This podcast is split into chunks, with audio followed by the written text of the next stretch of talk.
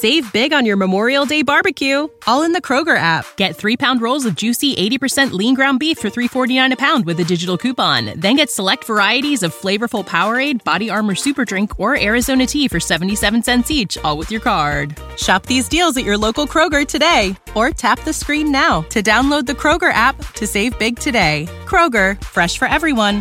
Prices and product availability subject to change. Restrictions apply. See site for details. This podcast is a member of the Voices of Wrestling Podcasting Network. Visit voicesofwrestling.com to hear the rest of our great podcasts, as well as show reviews, columns, opinions, and updates across the world of wrestling. To the highway in a brand new day. Gotta let it go.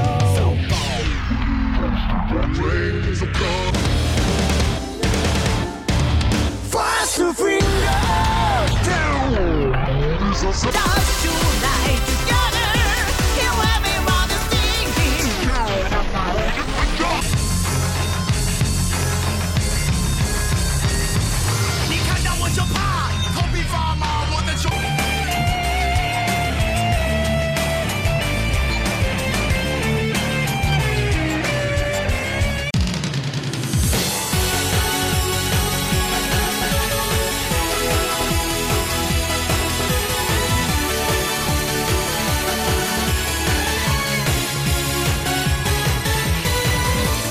Welcome back to Open the Voice Gate for February 15th, 2022.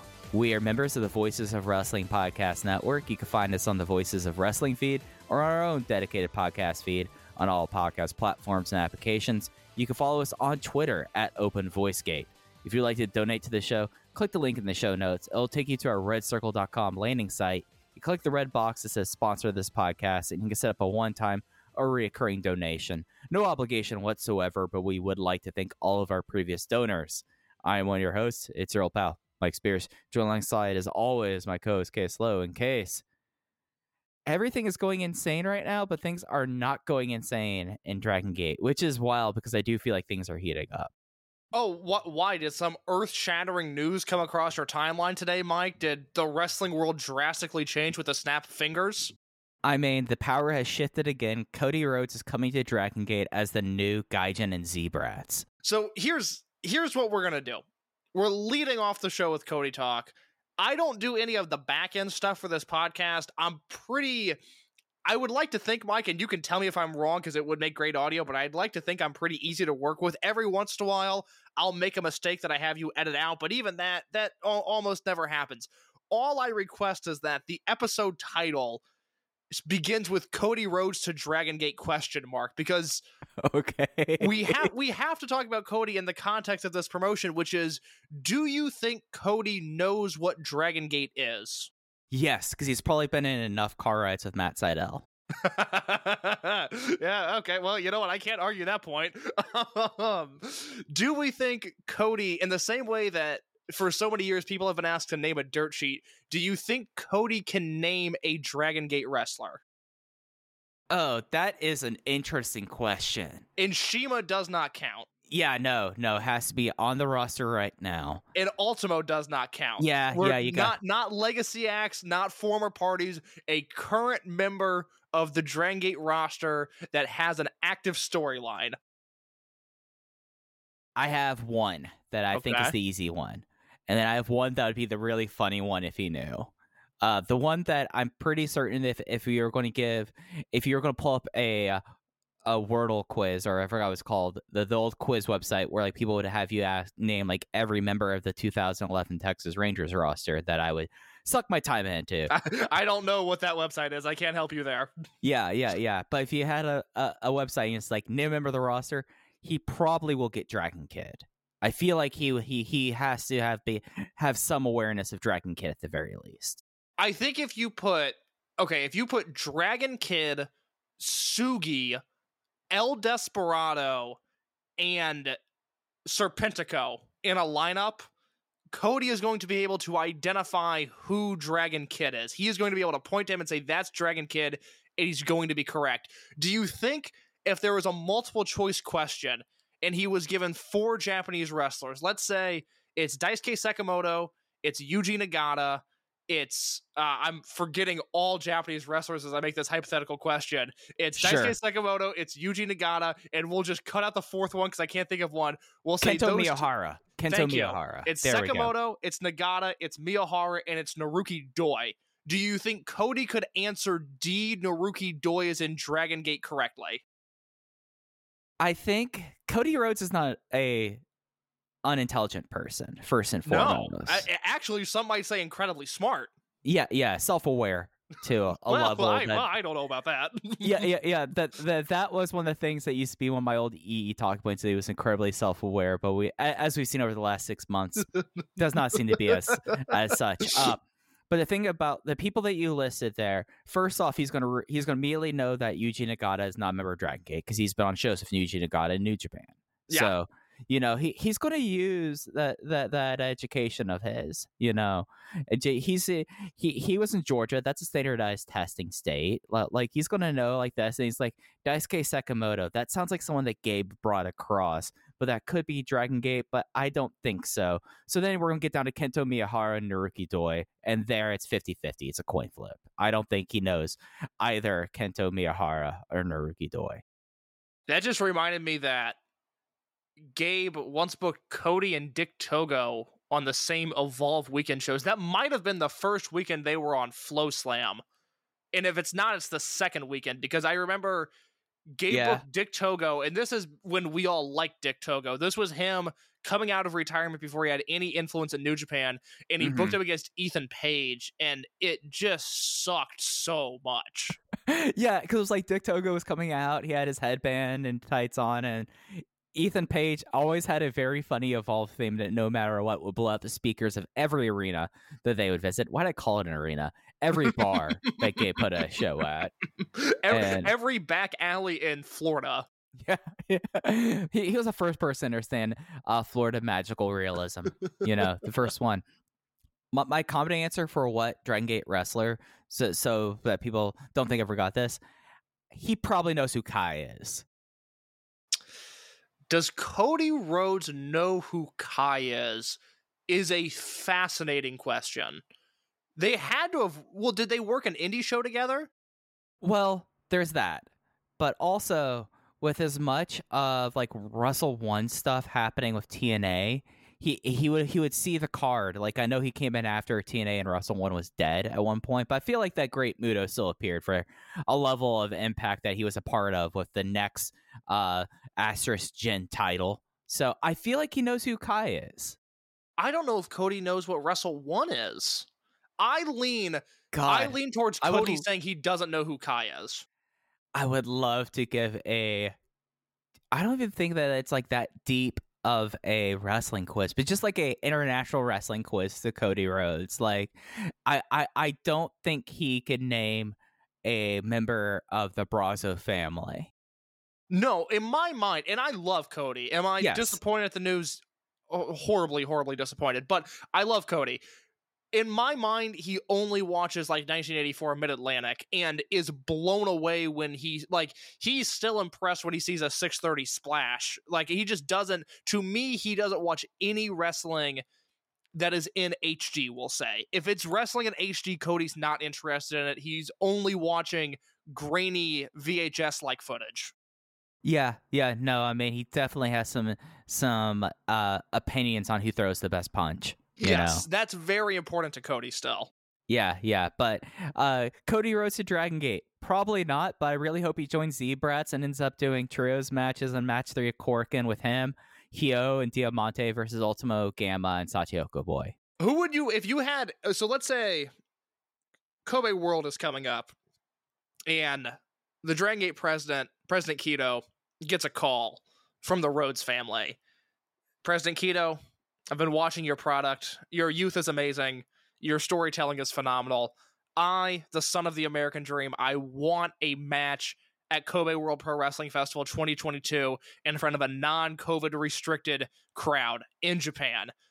Who are you booking Cody against? Either the funniest match possible, or who do you think he would have a great match with on the roster? Who do I think he would have the best match on the roster with? Yes. I think it would be Eita. Oh, it, it, okay, interesting. Not the direction I would go. I Yeah. I don't know if I believe that. because the the turn of Cody and Codyism is that it is f- deeply rooted in territory walk-in brawls where you need to be able to have enough plunder and spectacle, and Eita is as versed as anyone in the roster on that. So I'm just imagining now. It's match three on Kobe World. No disqualification. And Cody and H are doing barbed wire board spots to a confused Kobe World crowd. yeah, I, I, I, except for me somehow, because in this scenario, I will be at Kobe World Kinen Hall, and I will be the one person. I'll have a, I have a homemade uh, Cody Z-Brats towel for this. because they like oh i turned the corner the i've turned the corner on cody at all in because i was in the crowd and i watched him have this match with magnus where in that moment cody rhodes was the coolest guy i'd ever seen. He came out with the rhodes family and their tracksuits and he won the nwa title and it was the greatest thing. And then i think it's the wrestle kingdom uh, right after that I think it was his last New Japan show was when he had that Ibushi match, which was really early on the Tokyo Dome card. Oh yeah, and It- they it- went out there and killed each other. And I'm now just imagining that, but the hardcore plunder version with Eita. yeah, yeah, yeah. Handsome battle in Kobe. That's exactly what's going to happen. I remember that Wrestle Kingdom quite fondly because I did a tweet. It's like, well, right now Cody Rhodes has my uh, match of the year. I did not see. Let's see how long this lasts, and it lasted like forty five minutes. But it was a oh great my match. god! So, yeah, So, so, so the match that if he's game for it, I think would be the like the most amusing would be the match where like this is not the one that's really that, that we put up there for Lands and Crage. This is a match that if you know, you know. it's it's 2022 Dragon. Gate. You don't have to worry about that. But go ahead. yeah, yeah. He has to go against Don Fuji. They need to do that like this. It has to be like him and ah, let, us try. I'm just trying to think of someone. Well, he might bring in Mike Tyson. You know, what I mean, there was all that stuff going on. Him and Mike Tyson versus Don Fuji and Stalker Ichikawa. I'm now. I- I I would love nothing more than to see Mike Tyson and Don Fuji trade sharp right hands because I think I think Fuji has a strong chin. I think he could take a few shots. See, it's not a bad idea, and it fits No, the thing. you're right. Booking Mike Tyson versus Don Fuji and Stalker Ichikawa is not a bad idea. I will give you that. And you can have the crazy Cody entrance in Kobe World, Kinen Hall. You know what I mean? Like, it, it, it's one of those things. Mickey Gooch Jr. can appear out of nowhere. You know, I mean, maybe that's why I'm doing this because I want Mickey Gooch Jr. to have to like to, to to be in the same locker room as Super Shisa and just everyone going like, "What the hell's going on with this?" You know, I, I, am an agent of chaos. I, I believe in Codyism with chaotic characteristics. I think Cody versus KZ would be a legitimately great match. I would really like to see that. No, no, uh, that, that that would rock. That would rock. Uh, I had one more uh, thing. Yeah, no, I got Cody when I saw him live at Double or Nothing 2019, breaking the throne. I was like, oh, for once I get you for this one moment. So I was, I mean, when he came into Evolve, I was actively rooting against him. Could not stand him. Didn't get it. Didn't want him on the Indies. Go to Impact where I wasn't watching and just go away. I never really liked him in ROH, even though he was pushed and was great for business. I never really got him there. But once I saw him at All In, I said, "Holy shit, I get it now." And I don't, I don't necessarily like it all the time, but boy, do I get it. And when it hits with me, it hits. And uh, he would certainly hit if he was seconding Kai to the ring as a member of Z-Brats. I mean, just imagining like everyone coming out and you have Cody and like his he he, will get yellow gear. Well, like, like say what I will about Cody, he, he'll play along with this. Cody and uh SB Kento and Hio running as seconds. Just a great mental image. I think that's I think that's amazing. Why wouldn't what's we his want that? What's his Dragon Gate equivalent of smashing the throne? I'm assuming it's got to be a shot at either Magnum or Shima. Does he just burn a grease flag on on the entrance ramp? No, is- no, because Cody's his- because Cody's going to be a, the, the future congressperson from Hialeah, Florida. So he can't get himself an international incidents case. I'm just gonna, I, I'm not his I'm not his future campaign manager, but just cutting you off of the past there. okay, well, I gotta we gotta think of it. If you could think of an artifact for Shima or for Cody to destroy to send a shot at OWE or Magnum Tokyo at Open Voice Gate on Twitter, please let us know. yeah, yeah. I mean, he's got. We're gonna need some pomp there. It, we're gonna need that to happen. Especially, I mean, we're what five months away from Kobe World? Yeah, yeah, yeah. Oh, it's an early. No, it's not Kobe World. They don't. Have, they haven't announced the Kobe World date yet. Case. It's actually kind Yes, of I, surprising. I was thinking about that last week because I don't know if they're doing one date or two this year. I'm assuming they're doing one. But I do you know how good Cody versus Ultimo in a mask versus hair match would be? That would be every yeah. like the way people pretend Negro Navarro or Black Terry matches are good. Cody versus Ultimo would be the actually good version of that.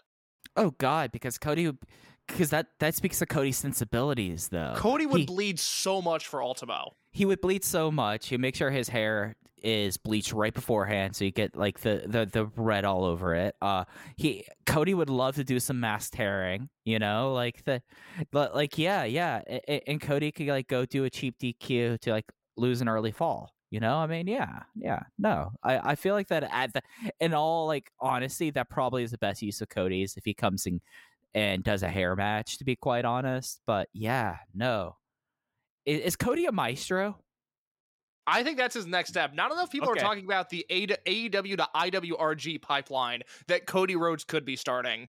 Hey, uh, I, I, I think that IWRG doesn't want anyone to pay attention to it from the English speaking world right now. So, Oh, oh, why are they doing some questionable behavior? oh, they're booking someone questionable Yes, behavior. it's IWRG. I'm not. I don't have the energy to get mad at them as a promotion, but it's not good. No, it's not good. It's not good. Uh, should we actually talk about Real Dragon Gate now, Case? That's up to you. I could do another half hour on Cody and Dragon Gate, but if you want to talk about Kness, go ahead. I mean, uh, Cody versus Kness. Cody versus Darkness Dragon. I feel like because he could do like the little bit of the spooky stuff he loves. You know, I mean, there probably was some wheels there. Yeah, there's a lot of lore in that match, but uh, that's I, I I'm I'm now fixated on Cody versus Ultimo. I need to see if like Vinny Massaro can make that match happen. Yeah, no, I mean, geez, imagine how many seats that would sell at PWR. Like, you're talking about like probably 2,000, 3,000 seats. yeah, that hey, it would be a good house for PWR. But let's talk about Kness. All right. So, as everyone knows, Kness will be retiring on April 7th. We aren't going to do like a full mini series the same way that we did Speedstar for Masato Yoshino, but the schedule is very weird this year in Dragon Gate. It's not necessarily like back in the normal swing of things where there might be two shows a week. The first two show weeks actually this weekend. But from time to time, up until Kness's retirement on some of the lighter weeks, we're going to dip into his uh, his history and we're going to pull out some matches to talk about. There's a lot, and that was the kind of thing like when we agreed to do this that got me cases.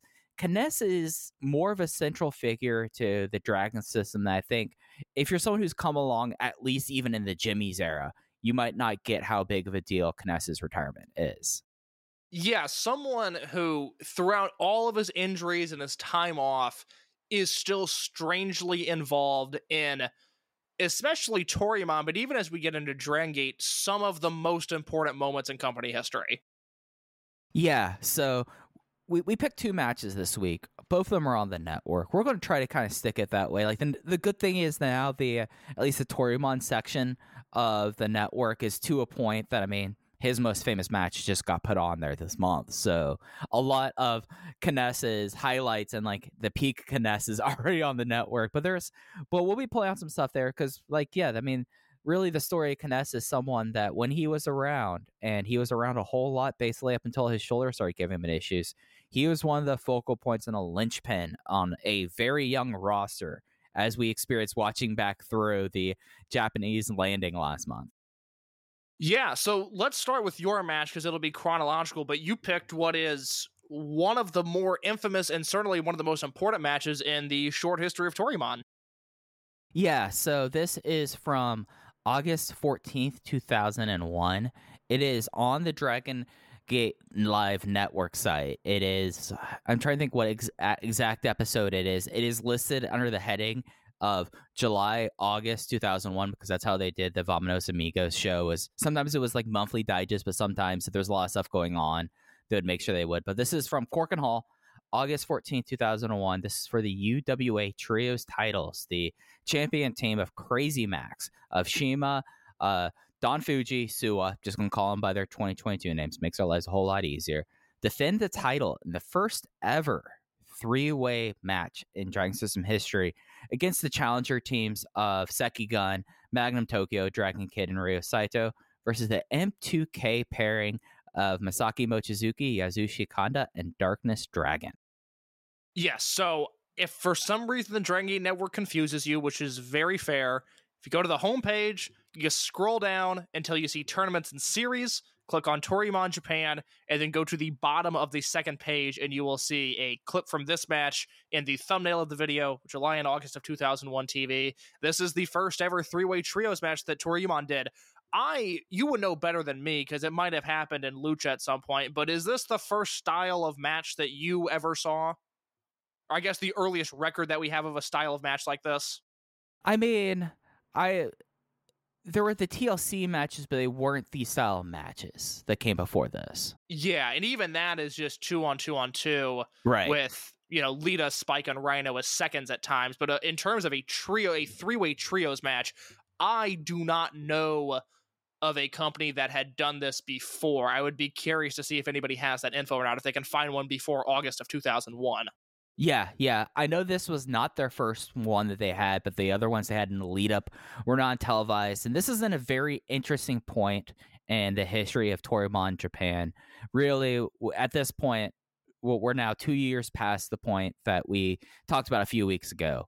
We already have a crystallized Crazy Max. M2K has now been on the scene and pretty much ran Ref Shot in 2000. And then we have Seki Gun kind of coming together. Really, it was a lot of Magnum and Dragon Kid, and then you would add in uh, Kenichiro Arai, you would add in someone like Genki Horiguchi, you would add in some of these people from the first landings, and then you'd add in Ryo Saito, who really had an interesting kind of 2001, I would say at least. Like he he was later than the original landing, but he was there soon enough after that he is considered Toryumon Japan. But he was most known when he was a rookie as being the bicycle enthusiast who in 2000 and 2001 got into a blood feud with Don Fuji over possession of Ryo Saito's bicycle. Yeah, he is the bridge between Toryumon Japan and the Toryumon 2000 project. Like you said, the Bicycle Brother, something that I think Saito is still known for. Every once in a while, Dragon Gate will go back to that story. Uh, you know, at this point, it's 20 years of on again, off again feuding and teaming between the Bicycle Brothers. I know they were, I think they were in the last Summer Adventure Tag League together. Uh, so that is a lot of Saito's year. And you see him in this match, and he's you know, the lowest ranked of the nine wrestlers. It's very clear that he's not on the level of those main event guys, but he's still a very competent and very skilled pro wrestler. And he has this amazing story throughout most of this year. And then November of 2001 rolls around, and he meets a man by the name of Milano Collection AT, and things do not go very well for him. Yeah, and you know, like that's part of the thing about him being the bridge, and it's kind of similar in a lot of ways to someone we'll be talking about a little later in Naoki Tanizaki, because Naoki Tanizaki was the bridge between T2P and Toryumon X. Yes, yeah, that's that's a very that's a very good point. Uh, so yeah, so this is a really big match. Mike, uh, did you rewatch this for this podcast, or are you going off memory here? I rewatched this for the podcast. I, All right. I- I, I as mean, did I. I had a- not seen this match in many years. Yeah, and we're, we're very lucky that for this kind of show that they actually had this match pretty much in full. Uh, this is if you're looking for something else that's on the show, if you're wondering why M2K, why are they subbing in Darkness Dragon versus uh, having in Susumu Mochizuki? Uh, Susumu defended the NWA World Welterweight title in the match before this against Ricky Marvin on this Korakuen show. A match that I would recommend if you have not seen. Yeah, yeah, one of those really good ones. And this is just one of those matches that, at least for me, with this, like you, uh, like the big takeaway for me on this is this very much up until like the last like three or four minutes is a Dragon Kid match. So the falls were uh, Magnum Tokyo. Uh, I'm sorry, Darkness Dragon Penshima very early when he gets uh eh, he gets caught with uh the Darkness Buster. I think it was like after all this stuff. I can't read my notes because it was a lot of Kness and Mochi's teamwork that led up to it. And then the that was at 14 17. And then Magnum Tokyo defeated Yasushi Kanda after pretty much Seki Gun just murdered Kanda for like two minutes. But he finished him off finally with the AV Star Press. Yeah, so in the same way that if you look at a match like 83003 where you have those four units in there and that's a much more famous match and you have Shima you have Mochizuki, you have Magnum, and you have Milano as the leaders of their four respective units. And those four steal the show in that match. That is a match built off of aces, and those aces came to play. This is a match where you have Shima, Mochizuki, and Magnum as your clear leaders. But rewatching this, I was so taken aback by the number twos of their units of Suwa, of Dragon Kid, and of Darkness Dragon. I thought those three were the three best in this match. And while we'll talk about Darkness Dragon in just a second, it it should be noted you and I were both very critical of Dragon Kid two weeks ago, talking about how rough around the edges he was in 1999. And although he was being pushed as the face of Toryumon very early, he was not ready for that role. By 2001, he has that crispness that we would come to expect from a big Dragon Kid match. Yeah, like if we were going to like put this on a timeline, not dissimilar to how Diamante really progressed over two years. I, I think that's not an unfair comparison to make there, Kiss. No, that that timeline certainly matches up. That's something I hadn't really thought about, but yeah, it took them it took them a while to get going because we see Diamante in August of 2019 and I would say once we come back from that prolonged COVID hiatus, once we start resuming shows with fans in July of 2020, that's when you really start to see Diamante take steps forward, not too dissimilar from Dragon Kid, who gets hurt in April of 1999. And then by the time he comes back in the new year, he's a, a, much better wrestler, still rough around the edges. But by August of 2000, he has that great match with Suwa. So, yeah, that timeline, I, I, I don't know if there's a, a science behind it, if there's a way that wrestlers operate to where that is just the amount of ring time they need, but that timeline actually matches up incredibly well. Yeah, and you brought up like Suwa and Dragon Kid. That's a big storyline, at least between the Seki Gun and Crazy Max side, because this is almost a year to the date of their Mask versus Hair match that in 2000, which was, as you mentioned, Dragon Kid's big coming out party in a way. But it, it's interesting how, like, in this first match, like, if anything, this is like the prototype you start off with the big aces, then it's the number twos, then it's the threes, which really lets Don Fuji just beat up on some scrubs, really. Because Kanda, like the other person took me back, it's like Kanda really, out of everyone out of M2K, feels very different now than he did in 2001. But, you know, Don Fuji was having his way for everyone in this match. Yeah, if you watched the February Korakuen show and you're a newer Dragon Gate fan and you didn't totally get the M2K thing, it's a little bit like I saw I saw Bad Religion live last year, and they were phenomenal because they're Bad Religion, but they're still dudes in their 60s. They don't have the gripping impact that they would have 20 or 25 years ago. If you watched M2K in February of 2022, that Korakuen Hall match they had, and you went, oh, this is fun. You know, Kanda's got his crazy hair, and Mochizuki and Susumu are doing their thing and then you flash back 20 years prior to this match, you realize, oh, these guys were stone cold killers. There's a reason that all of 2001 is Crazy Max versus M2K. That's the feud that carries this promotion for the entire year. M2K is so integral to Crazy Max becoming what this promotion was known for for so long. They were the perfect foil for them because they were so rough around the edges. Whereas, you know, what whereas Mochizuki is their leader and he's a vicious hard kicking guy Shima's the crazy max leader and he's he's a pretty boy he does his flips and whatnot even with the muscle of Suwa Taru and Fuji behind him M2K was that necessary contrast to toughen up Crazy Max a lot of the time and you see their interactions here are eh, you know no no disrespect to the second gun team but to me this is an M2K versus Crazy Max match that just so happens to have Magnum, Dragon and Ryo Saito in it at times.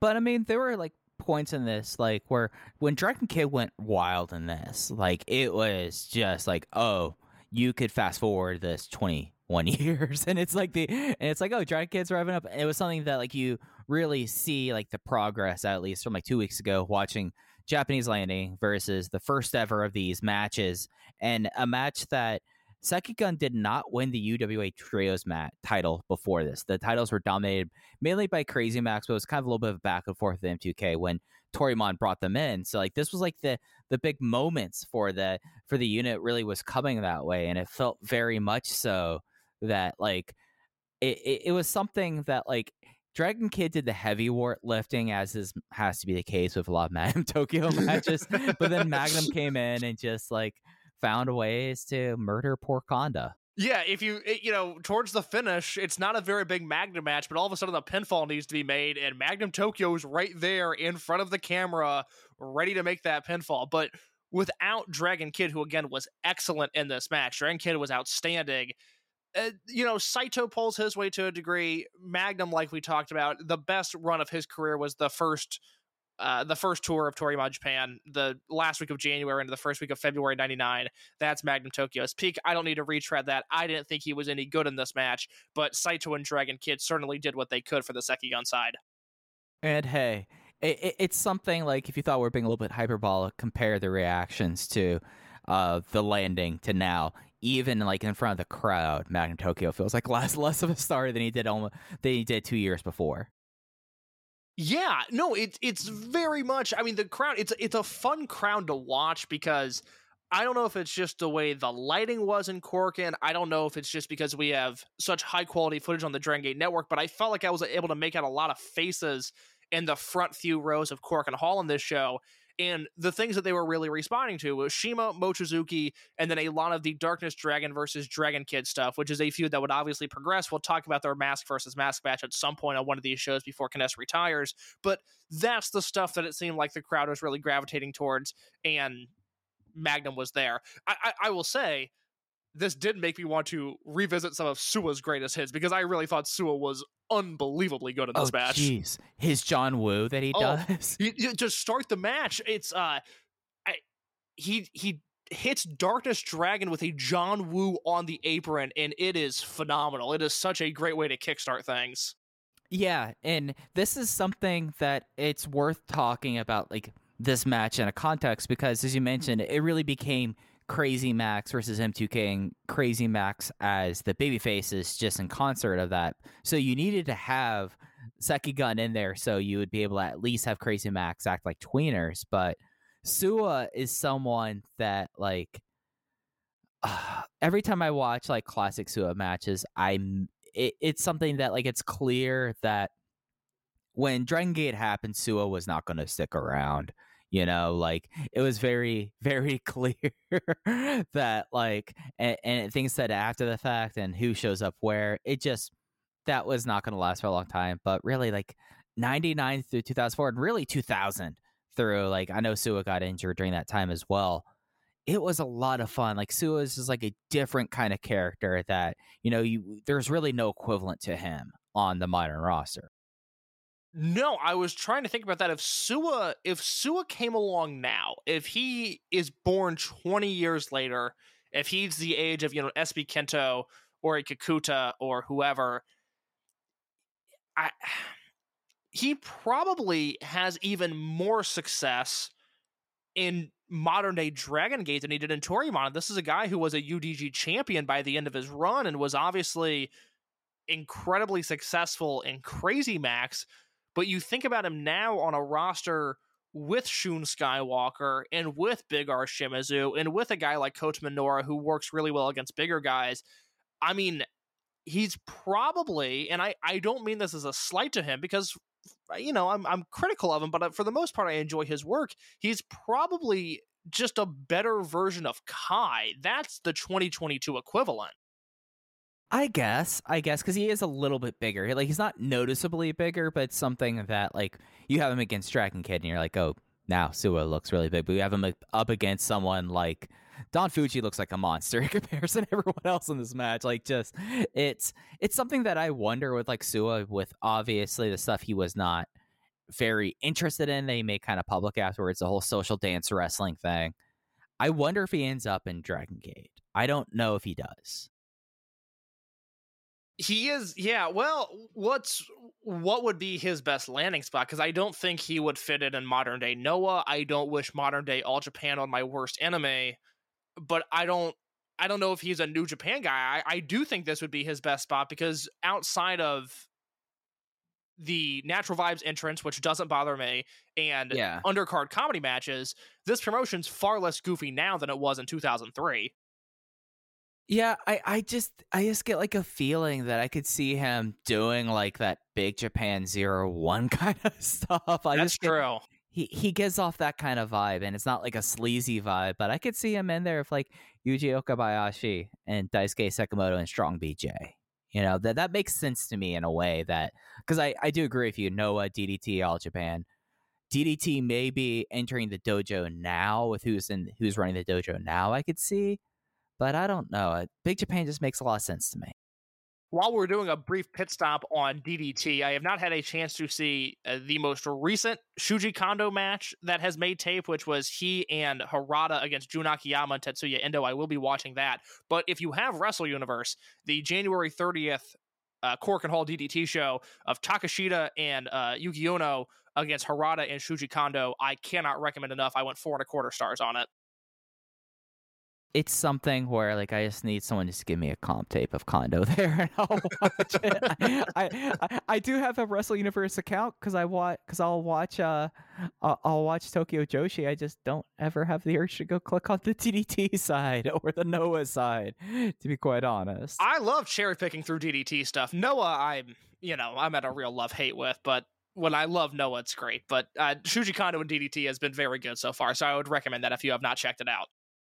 So before we move on to your match case, the post match is worth talking about because it just turns out to outright mayhem. Uh, it basically, everyone gets unmasked. Dragon Kid and Darkness Dragon go at it. Dar- Darkness Dragon unmasks him. Then we have someone come in and unmask him who is wearing a Darkness Dragon mask and a pair of Adidas track pants. It's Shima, and they immediately like it just turns into like an insane brawl that, like a lot of Toryumon when he was around, Ultimo has to come in in his resplendent Toryumon 2000 Project T-shirt and say "Simmer down, kids." It's a tremendous post match angle. It's it's a great match. I feel like perhaps I slighted it by taking shots at the Sekigun side, but it's a match that I would go four and a quarter on. I think it holds up. They would obviously improve on this in the summer of 2002 with the match at World and then the match the next week. Those I think are a little bit better. And then by 2003, you have that infamous four way trios match. But for this being the first style of match like this to make tape in this promotion, they hit the ground running. It's a great match. It's a really great Darkness Dragon performance. Again, if you're looking to familiarize yourself with more K-ness, Darkness Dragon, Makoto type stuff, this is one of the matches that is absolutely essential viewing because you see in a match with so many guys and so many stars with Shima and Dragon Kid and Mochizuki and Magnum. You see Darkness Dragon stand out from the crowd. He's able to do stuff that makes him memorable and it is a very very fun match. Yeah, I'd go four and a quarter, and again, a lot of that is based off of the seconds work. Suwa and Darkness Dragon and Dragon Kid in this were really, really fun to watch. But Case, you picked, you jumped ahead to basically the last era of K-ness, and you picked like the right, the match that started the last era of K-ness. So, how about you intro this? Yeah, I didn't do this intentionally, but you know they're they're memorializing two K-ness units on his road to retirement. They did M2K in February. They're doing the Jimmyz in March. And while this is not a match where K-ness wrestles for the Jimmyz, it is the match that makes him a member of the Jimmyz. The unit disbands match from August 16th, 2015. This is Dangerous Gate. It is on the Dragon Gate Network. This match is mostly in full. They cut out you know, maybe the first five or so minutes, but it's a 30 minute match and we get most of it on the network. So if you haven't seen it, pretend I didn't say that. You'll think the match is in full. It is Naruki Doi, Yamato, Cyber Kong, K-ness, and Problem Dragon versus Genki Horiguchi, Jimmy Susumu, Ryo Jimmy Saito, Jimmy Kanda, and Mr. QQ, Naoki Tanizaki. And Mike, Hey, that, that's not his full name. I'll say his I'll, I'll say his full name from memory once, and we'll just call him Naoki Tanizaki for the rest of this.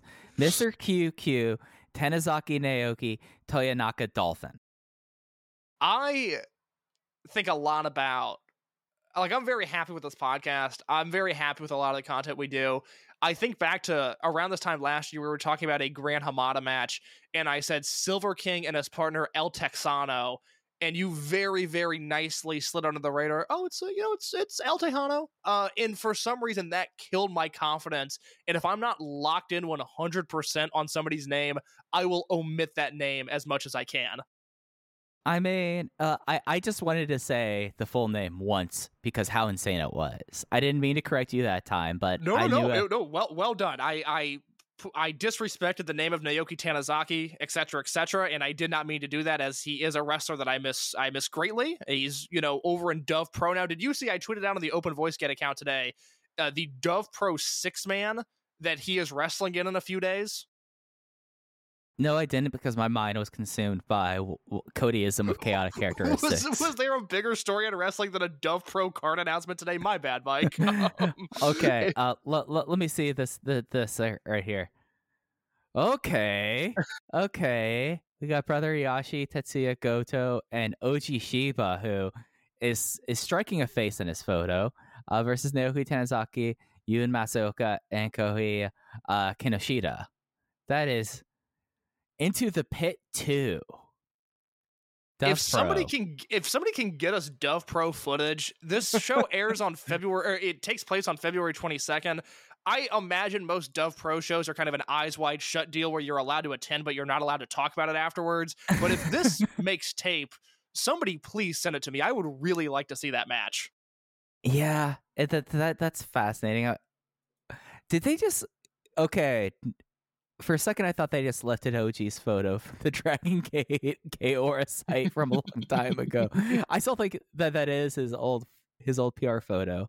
And what a- I have not seen Naoki Tanizaki recently, but is he rocking a pompadour now, or is that just how his long hair is puffed up a little bit? I, I it's I, I haven't seen a very recent picture of him, but yeah, he he's always had eccentric hair, but it's re- he's really going for something right now.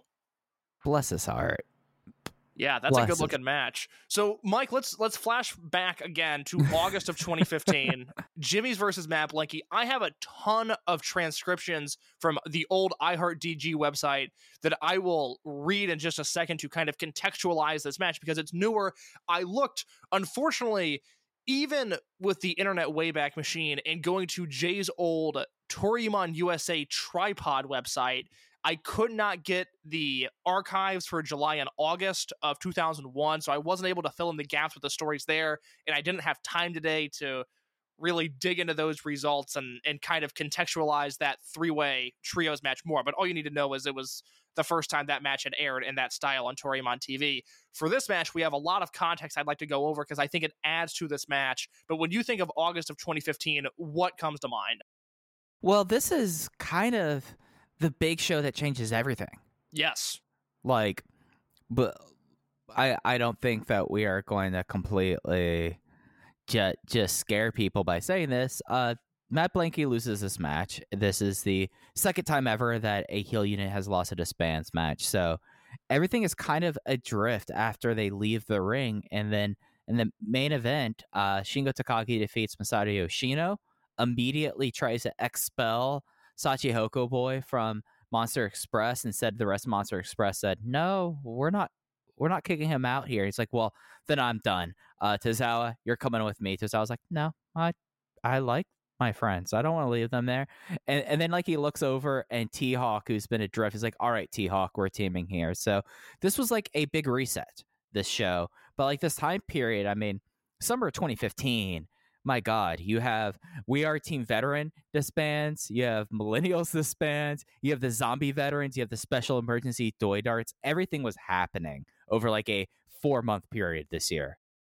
Yes, that's exactly it. So I'm going to read some promos here that illuminate all of what you just said.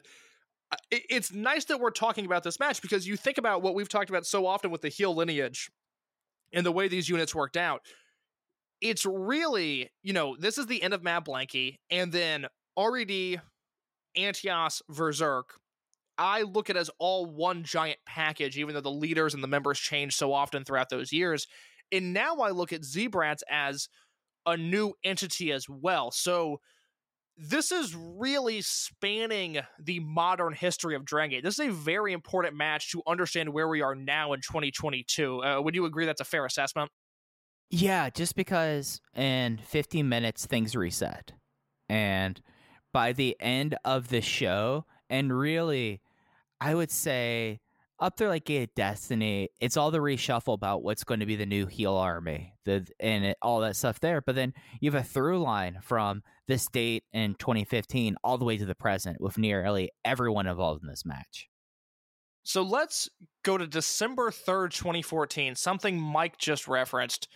Doi Darts time in Korakuen Hall. And Naruki Doi does his annual Doi Darts. They set up that match. And then, in an unprecedented move, Doi brings out a second Doi Darts wheel. And he says, and this is a, a quote from iHeartDG in the Wayback Machine, uh, that Doi explained that Mad Blankey has had some bad luck lately. Hulk left to create Dia Hearts. Himself and KZ were out with serious injuries, and that was also BB Hulk's fault.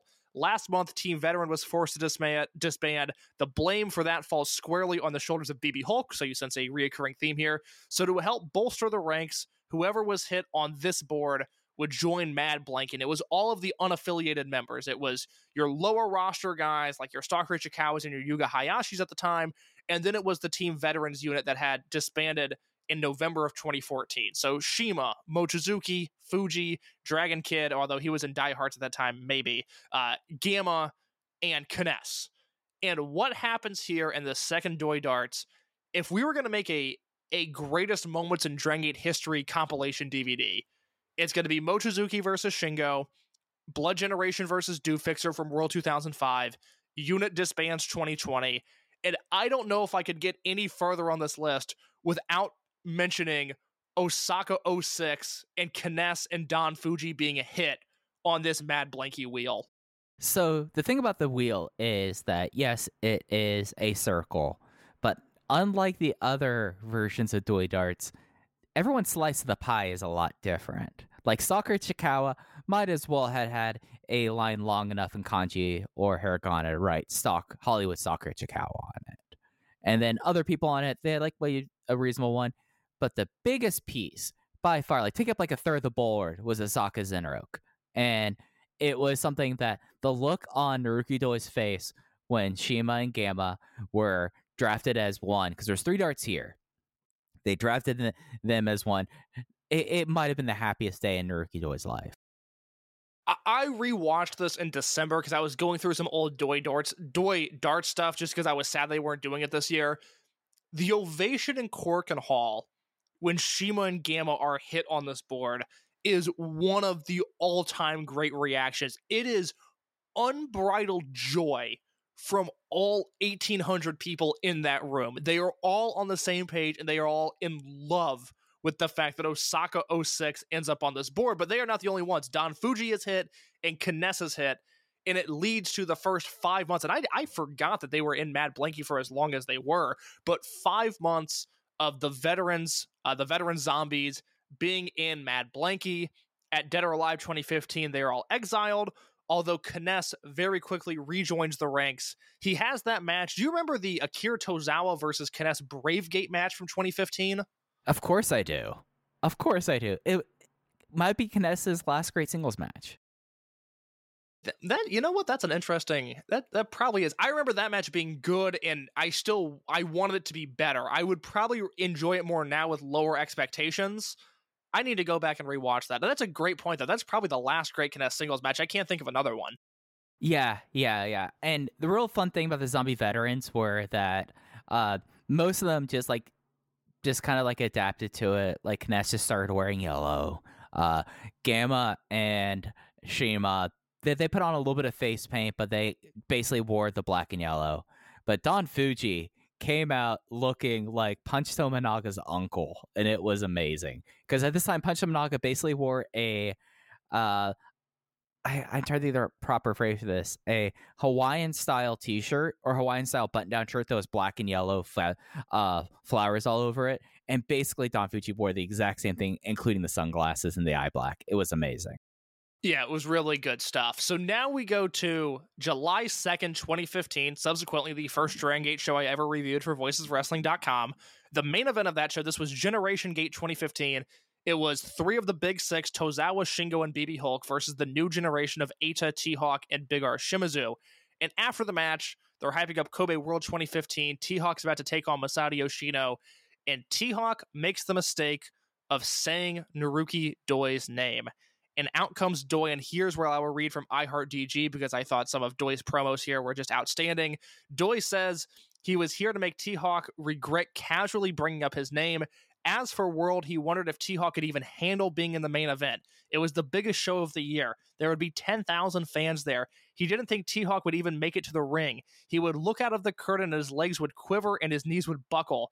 But that was a story for another day. The real reason he was out here was to talk about the August Korakuen. It's called Scandalgate, and he knew just the salacious thing that should happen there the end of the millennials. He challenged him to a match. Everybody knows that the only three millennials worth anything are T Hawk, Eita, and Flamita, and Flamita is in Mexico. So, who from the army of little kids would they pick as their partner? T Hawk was dumbfounded at the suddenness of this challenge. Doi said that while he fucking hates Tokyo, he fucking loves Scandalgate. So, he couldn't wait for this. T-Hawk pointed to Mondai, Ryu, and Punch Tominaga, noting that Doi and Yamato didn't exactly have the strongest partners either. Eventually, he agreed, but only if the existence of Mad Blanky was also at stake. Doi flatly refused, but T-Hawk accused him of being afraid and got the crowd to chant it at him.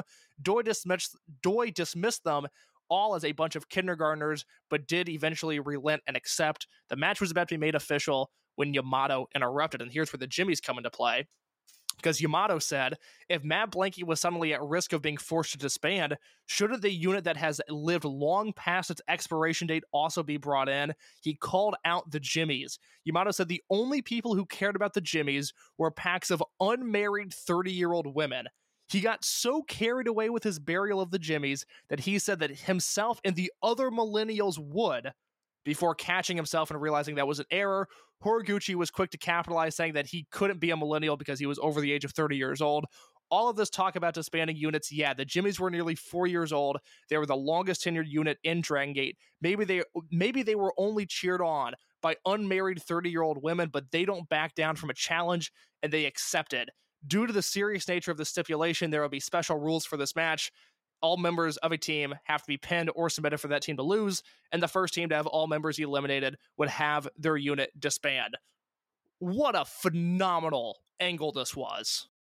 Yeah, and Naruki Doi is someone like Naruki Doi's heels work. Like I would rush to get the translations immediately afterwards, just because like yeah, I could tell it's like this guy is just on another planet, and how much he hates Tokyo became an oncurring thing where he would, where every time when they're about to do his Nara Homecoming show, he would not sign autographs as being a heel member for so long. He's like, guess what, Tokyo, you suck so much that you can't get autographs. You know who gets autographs?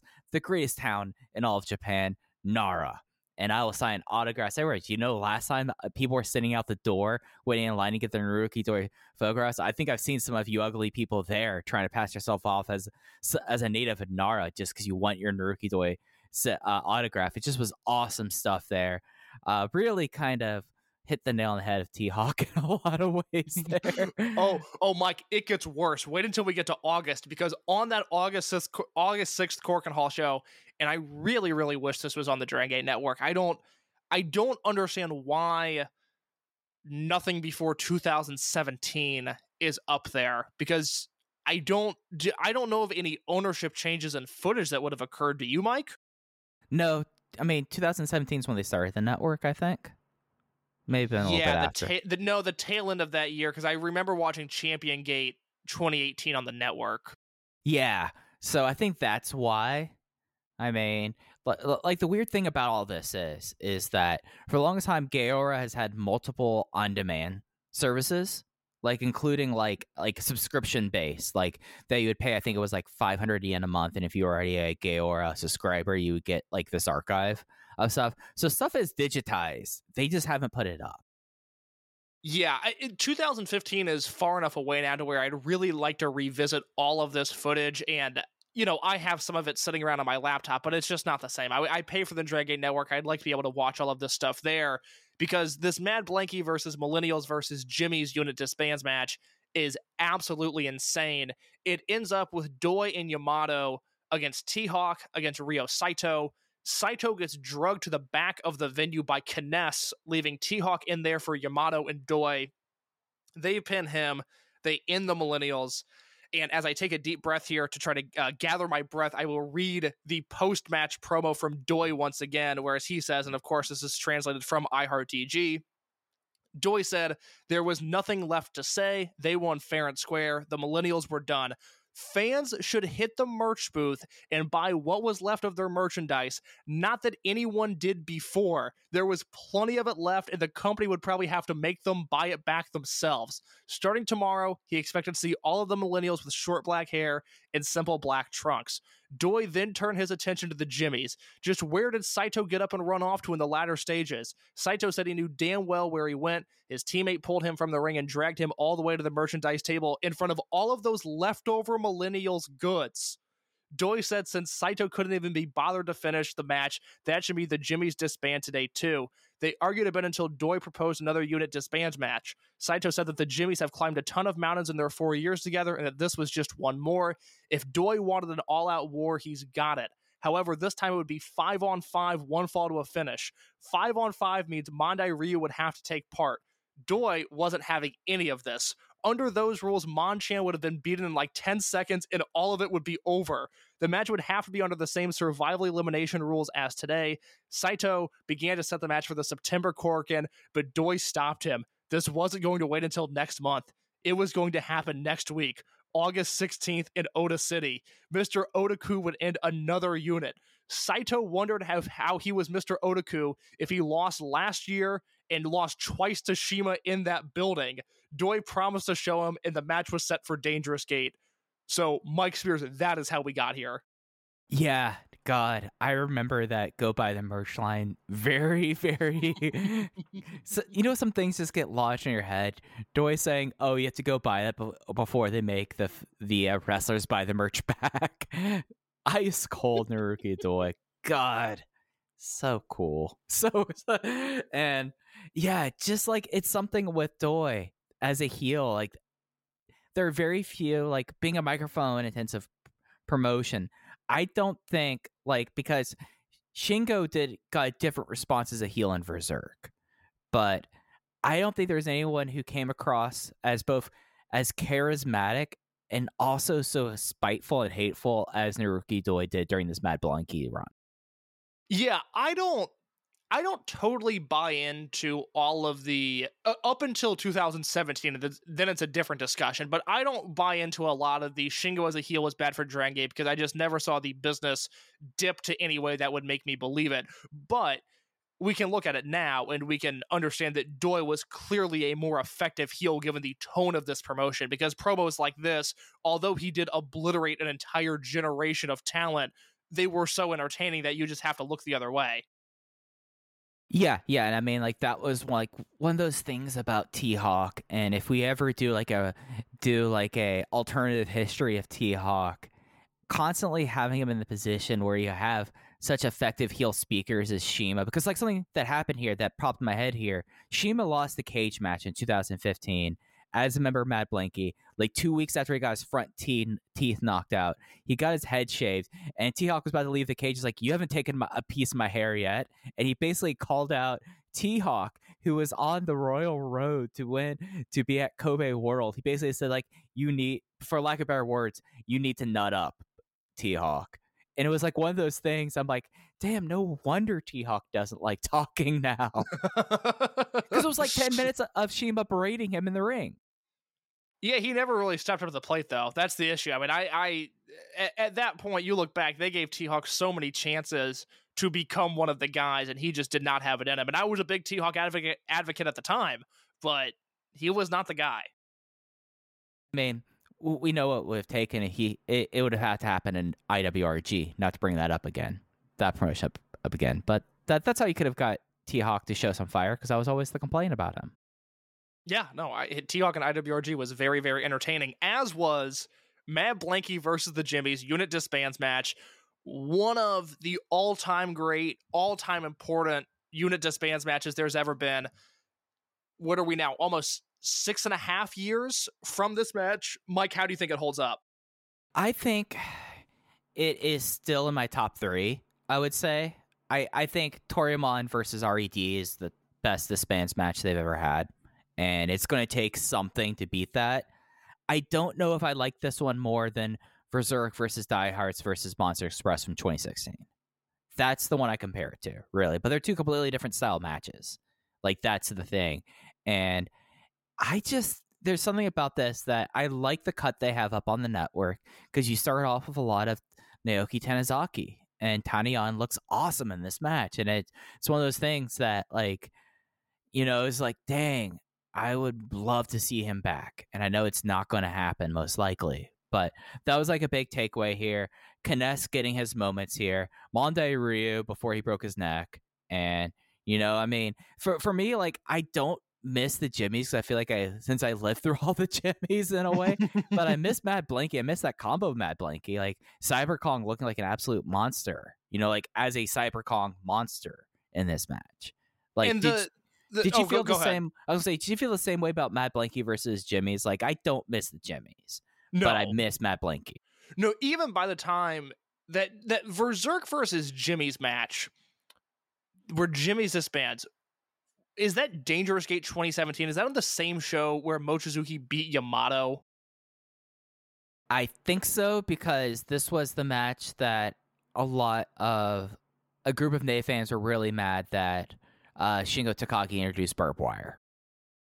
Interesting. Okay, let me double check this really quick because I want to make sure I get this right as I tell what's a half interesting story. Yeah, so that is Dangerous Gate 2017, which is Shimon Drang Kid versus Big R Shimizu and Kotoka for the Dreamgate belts. It's the losing unit must disbands no DQ match between Berserk and the Jimmyz, and then Mochizuki versus Yamato. And quite frankly, in September of 2017, I had such little patience for Dragon Gate, and I remember th- knowing that I should really care that the Jimmyz are done, and knowing that I should care that Mochizuki is now the Dreamgate champion. But I just it, it wasn't connecting with me, and so I would really like to go back and rewatch that Berserk versus Jimmyz disbands match to know if I feel better about it now. And I know I loved it at the time, but I think I would like it even more with a clearer head. So I, I, I need to rewatch that. But yeah, the the February 2016 Berserk Diehards Monster Express match, that's as good as it gets for unit disbands matches. Yeah, yeah. It, it it's one of those things that I think, like, other than the fact that like this is the legit uh heel disbands loser match, like the, like that there is like that with it. I will say though that like when this when this match heated up, it really heated up, like especially for like the backslide times. Like as soon as get like Genki Horiguchi, like it's something that like take makes you take a step back and go like, God, there are very few wrestlers in this generation who have a command of the audience like Genki Horiguchi has. It, it's it's absurd. You're really dealing with masters of the craft in this match because you have Horiguchi, who I put over any possible time I get. Horiguchi's phenomenal in this match. You have a series of moves, a finishing stretch, you know, where Susumu pins K-ness, and those two are just playing off of their history to such a beautiful degree. And what they're doing is so simple, but it is so magnificent in the way they approach their section of this match. And then what really struck me here, just because it had been a minute since I had watched them team, the fluidness of Yamato and Naruki Doi as a tandem. One of the all time great tag teams. I don't have an issue saying that. Their sample size is smaller than a lot of those teams that we would consider to be the all time greats Young Bucks, Holy Demon Army, Jumbo and Tenryu, uh, Choshu and Yatsu, whoever else you want to throw in there, Fantastics, Midnight Express, Rock and Roll Express, even Speed Muscle. Yamato and Doi have a smaller resume than those teams do, but their output, their peak is second to none. I mean, it's just marvelous, isn't it? Yeah, it, it's one of those things that when you talk about Dragon Gate and Dragon System tag teams, like you really have to start with Speed Muscle, and the question becomes Doyama versus Speed Muscle, Muscle, really? And it's something that like just for like if you like look just through like their title defenses they're insane matches and then whenever they were in like matches like this i mean like there's a reason they held off on yamato getting turned on by berserk so long because him and doi doi like one of the best tag team wrestlers in wrestling history. Yamato is someone that you know if you find the right person that he can gel with it's magic and that's what we got with him so much and it, it was just something that was such a delight here. Uh one one fall that happens very early on in the match that I want to make sure we hit on because we're going to probably talk about the after effects of this match after we conclude is K-ness eliminating Naoki Tanizaki after box shots. Yes, that's that. You know what? That's I didn't even put together in my mind of what comes uh, in the very immediate future of Tanizaki. So you have the floor here. So after this match, uh, Mad Blankey loses. Uh, Jimmyz. Uh, you have the Nesca reunion. Of course, they've teamed together basically since uh, M2K was a thing. So for off and on for 20 years, of course, they reunited. And then the next week, they're like, "Oh, we're gonna have our first ever six-person Jimmy's train." It's going to be awesome. And during this, uh, Naoki Tanizaki turns on them and immediately joins Berserk. I completely forgot it was that soon after this match. So bad job Right. out of me because that was not even on my radar in this. Well, well, it's something that's really subtle. So the reason why Tanizaki and Tanizaki was always the problem child in the Jimmyz. He always had problems with other Jimmies. Like whenever they went combat mode, more often than not, it was due to something that Tanyan did or said. But he was incredibly insulted by the fact they would just welcome him in after he attacked him with a attacked a Jimmyz member with a box so violently in this match. You know, the other thing that I like about the storytelling in this match, to go back to Yam- uh, Yamato and Doi for a second, is, you know, Gabe and ROH tried really hard to get the Briscoes winning two straight falls and two out of three matches over, and the payoff just didn't work. One, because Gabe did it on a weird show. He did it in like Connecticut instead of doing it in New York. I'll never understand why he did that. But one of the things that Dragon Gate got over, at least with me to a really strong degree, was in these big elimination multi-man matches, you would end up with Doi and Yamato alive. They did that when they uh, disbanded the Millennials, and they did that when they disbanded Diehards. And it's really interesting here to see the dynamic being Susumu versus Yamato and Doi, and the fact that Susumu was able to pin Doi in a phenomenal series of pins, and then it really stood out to me watching it this time around. And I've seen this match a few times since it happened, but watching it here, once Susumu pins Doi, Susumu and Yamato go into almost WrestleMania mode where they really sit and let that reaction of the crowd sink in for a good 30 45 seconds, far longer a pause than you would normally see in Dragon Gate, and then they go on their phenomenal finishing stretch, which we can talk about now.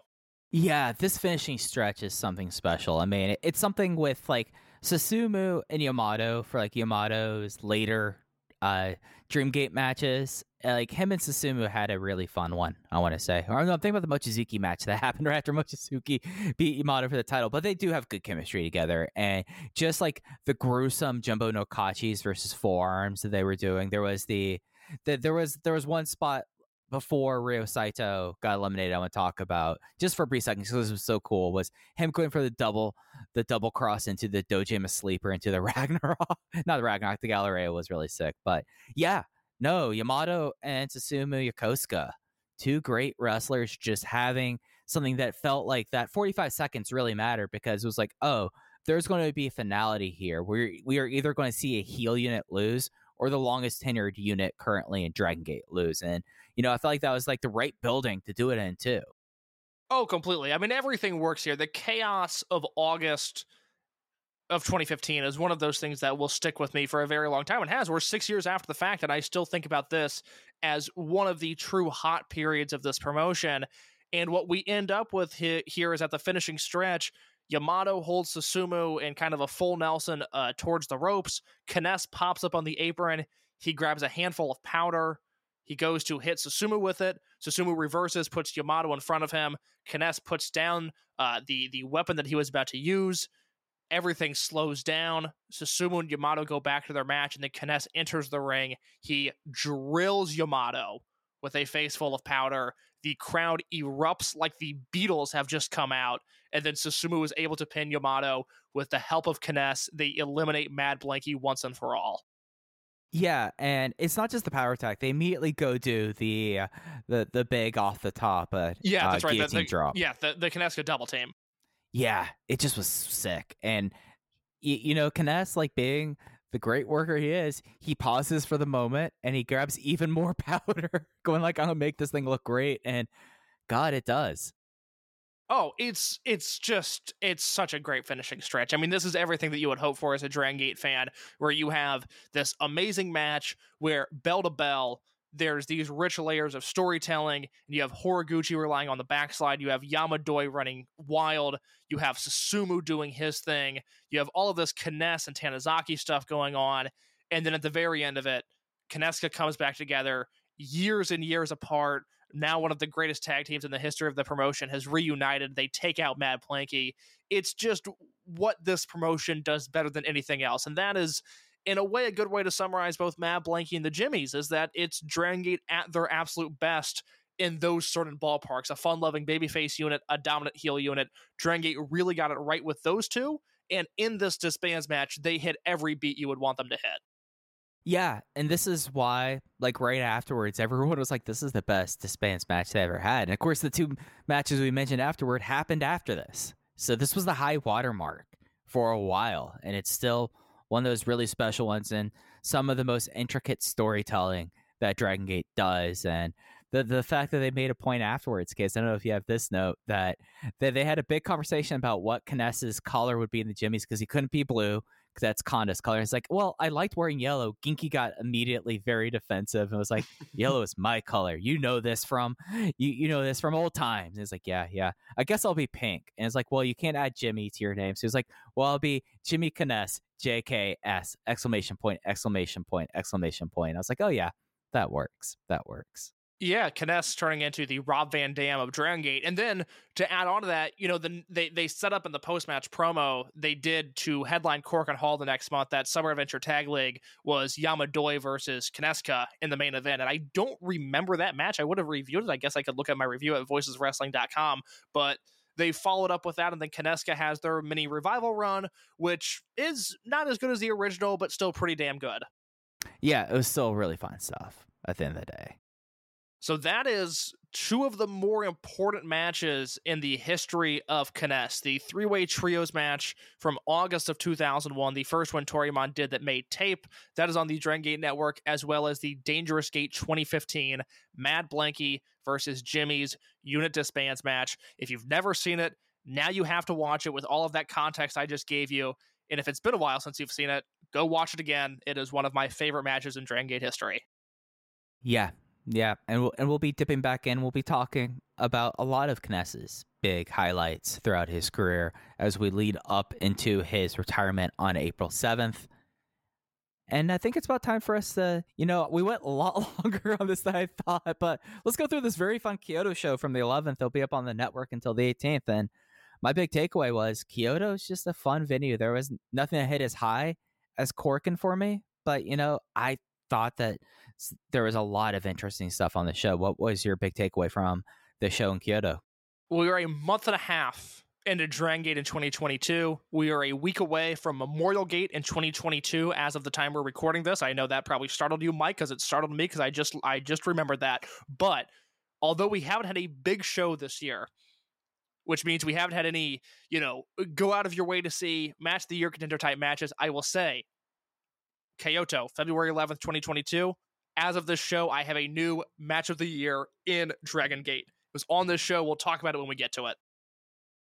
Really? Okay. I did not hit as high there. I, I had two matches that I was at three and three quarters, but nothing that finished up that that high on that. Wow. Okay. Kyoto's showing out today. I'm just an interesting show, I would say. Very good lead up to, especially to what's going to be happening this week and coming up in Hakata. We opened up with High End versus Unaffiliated, Yamato, Ben-K, and Keisuke Okuda versus Shachihoko Boy, and the Hashi brothers. It was Yamato pinning uh, Riki with a brainbuster in 9 minutes and 45 seconds. I love whenever we get Shachihoko Boy on a random show like this because maybe my memory is just serving me incorrectly, but I don't feel like he pops up on too many Kyoto shows. So I really liked seeing him in this. And although we've been a little bit critical of Okuda lately, and perhaps the rigidness of his style and his lack of progress since that big Bravegate run, he has excellent chemistry with the Hashi brothers. And so this was a match where I, I thought all six guys were able to do things that they do really well. And as a result, this was a very, very fun opener for me. This show got started off on the right foot. The the thing about this match for me, I went three and a quarter. I thought this was good fun the thing that got me was, and maybe it's just me hyper analyzing, but it, seems like no one's selling for Riki Hashi at all now. And I was like, wow, did he like mess up laundry one day that everyone's just like, oh, you could run into me for a solid minute. I'm not exaggerating. He he did running shoulder tackle, tackles into Ben-K for a solid minute. Ben-K did not budge in this match. Yeah, there the, the way Ben-K is wrestling, and I, I think it's less about Riki Hashi, although now I'm dying to know if he screwed up laundry. I really wish we still had our dojo source that could have told us that. But it, it, it's it's they're doing something with Ben-K. I I feel like although he just had a Dreamgate shot in November, I think with the the direction that the Dreamgate is headed, which I've been pretty uh, uh upfront about, I think they're doing Kai to Shimizu. Shimizu's going to defend against Ben-K, and then he'll lose it to I think Kota Minoura, but we'll see what happens. It seems like they're heating Ben-K up because he's looked very, very dominant lately. I I mean, he's someone you could plug into for defenses, and as we've talked about, I don't think you're burning a, matchup of Shimizu versus Ben-K if that's the route you're going down. And any match against Ben-K and Kai, you're not really kind of uh, losing anything there. I would say. Uh, it, it, it's interesting though because like when they book him strong, you're like, oh yeah, no, that they, they super care about him, and it's like, oh yeah, that makes sense. But eh, I don't know. We'll, we'll see how. Well, I, I'm interested to see how things come out of Osaka, especially with that second cork in in April with him. Would Ben at this point, would him turning heel be better, worse, or the same for him? I mean, he wouldn't have to talk at all. Yeah, but he doesn't have to talk now. He's in a unit with Yamato. Yeah, yeah, and Yamato doesn't shut up, as we saw in the notoriously. The as we saw in the segment we'll get to in a second. But uh I don't know, like he would add some. Eh, I don't think he solves Z-Brat's problems initially. Like Z-Brats really need someone to eat fall, so it's not Hio all the time. But for him, it wouldn't hurt, but I don't see the thing that's going to really permanently get him out of being in the Ben-K zone. I don't know what it is unless he takes elocution classes. I think a lot of talk within our bubble about Ben-K and his position on the roster, it's all very overrated. Ben-K is often pushed to a really high degree. I don't know where this talk about him just being left by the wayside comes from. I think he's now hit a point where he's not rising to our expectations, or I guess he's not rising to the level of expectations that you would expect from a, a former Open the Dreamgate champion. That's the way that should be phrased. I don't think our expectations are too high, and I still don't think Ben is meeting them. It's a him issue, but I would rather him write it out in high end than him turn heel. I don't like Ben-K as a heel. I understood why they turned him uh, in RED, but I did not like that run. I prefer him as a babyface, and uh, for my issues with high end, I still prefer Ben-K there. Yeah, and my my thing about Ben-K is this thing from like, oh, they're hiding Ben-K. I think they know what they have in Ben-K. It's just you know. It's the, things... it's the Ben-K zone. He's a he's a firmly entrenched upper right. mid Carter. He's mm-hmm. a credible Dreamgate contender. It's not like he takes falls all the time. No, he, he's fine. Rarely, I, he's not. Again, you're right. He's not a record-setting Open the Dream Gate champion, but that's not the end-all, be-all for me. I, I, think this talk of, oh, what are they doing with Ben-K? You know, this guy's got to get heat up. He was cycled down. I don't think that's true. I think he's been pushed pretty regularly, just without a title for a while now. But again, he had a credible Dream Gate defense in November, where you know, for as much as I hated that build, and Mike, you know, I hated that build Oh, I was with the you. Ma- was the, with the you. match turned out to be fine. They drew a decent house in Sendai. There were no issues with it because Ben-K came across as a credible challenger, even if they shit the bed in every other city besides Sendai. I have a theory about this. And Case, you know what my mantra is about 2022? What's that? I'm working stiff. I'm not pulling punches. Mike said some crazy shit before we started recording. I will not repeat it, but Mike is is not only working stiff, Mike is working blue this year you can make it say like I said some things profane. I, I said some very honest truths before we went on air, but Case was like, it "Wow, was, that's." It, it, was just shockingly honest. I couldn't believe it. But anyways, go ahead. I think, and I am not saying this out of disrespect to people about this.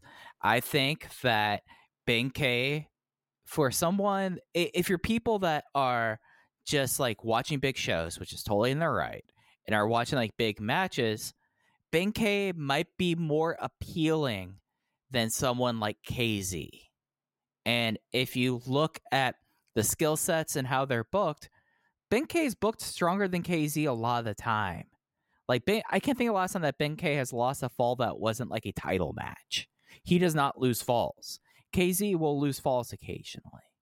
But the big difference there is you can't really put KZ and, and I know we pick on them a lot. I'm not trying to be mean here. You can't put KZ in New Japan for it and he would work there. You could put Ben-K into New Japan and it works. So I think it's someone that's easily connectable for people who dip their toes in.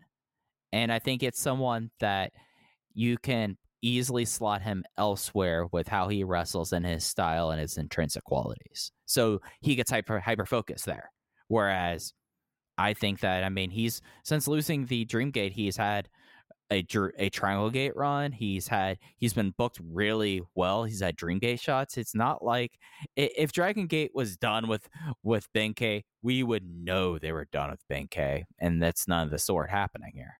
You know that Triangle Gate run when it was him and Dia in Strong Machine J is a really important thing to bring up because just with the way that I think we remember things as viewers, that reign was cursed because it was a few months after, or I guess it was it was right after he lost the Dreamgate because he lost the Dreamgate in December of 2019 at Final Gate, and then he won that Triangle Gate belt in late February, maybe it was March 1st of that year, but then COVID hit and he went away for a while. And I remember doing this on the podcast, going like, "Man, I feel like Ben-K has been cycled down lately." Oh, wait a minute, he's opened the Triangle Gate champion. That reign yeah, yeah. just came at the worst time, and we kind of block it out of our memories. But he went from the Dreamgate belt to another title rather immediately, and to add on to the package of what you were talking about with Ben-K there, you know, you're now listening to two guys, Mike and I, who wrote articles about about how Ben-K was the next ace of the promotion. And I will stand mm-hmm. by all of those things that we wrote because through that build of 2019, that is the way they were positioning him. Now, long term, there were issues that needed to be addressed. He hasn't exactly risen to the occasion since then. He hasn't helped his profile since losing that Dreamgate title in 2019. But we knew from his debut through beating Pac, through losing to, to Naruki Doi in December of 2019, that that was a guy pegged for main event status, and he succeeded in all of those uh, quests that we put him on as fans. It's everything that's happened after the fact, 2020 onwards, where I don't think Ben-K has lived up to the hype in the way that he should have. Yeah, yeah, no, I don't think that those are unfair statements there. And yeah, no, I, I defend my article that I wrote then at, at the time and the way things were booked and the way that Pac walked out of All Elite Wrestling briefly because he was not going to do a clean job while champion. You know, that just it all lines up. So I, I'm fine for where he's at. He he is not out of a picture here case because immediately after this we had the Triangle Gate tournament teams announced for the shows and across Fukuoka on the 20th. It's a, it's a doubleheader, the first one of the year. High end is Yamato and Ben-K and Dragon Kid. Z-Brats is Hyo, BB Hulk, and Shun Skywalker. Dragon Gate Future is getting in all the action, the Hashi brothers and Fujiwara.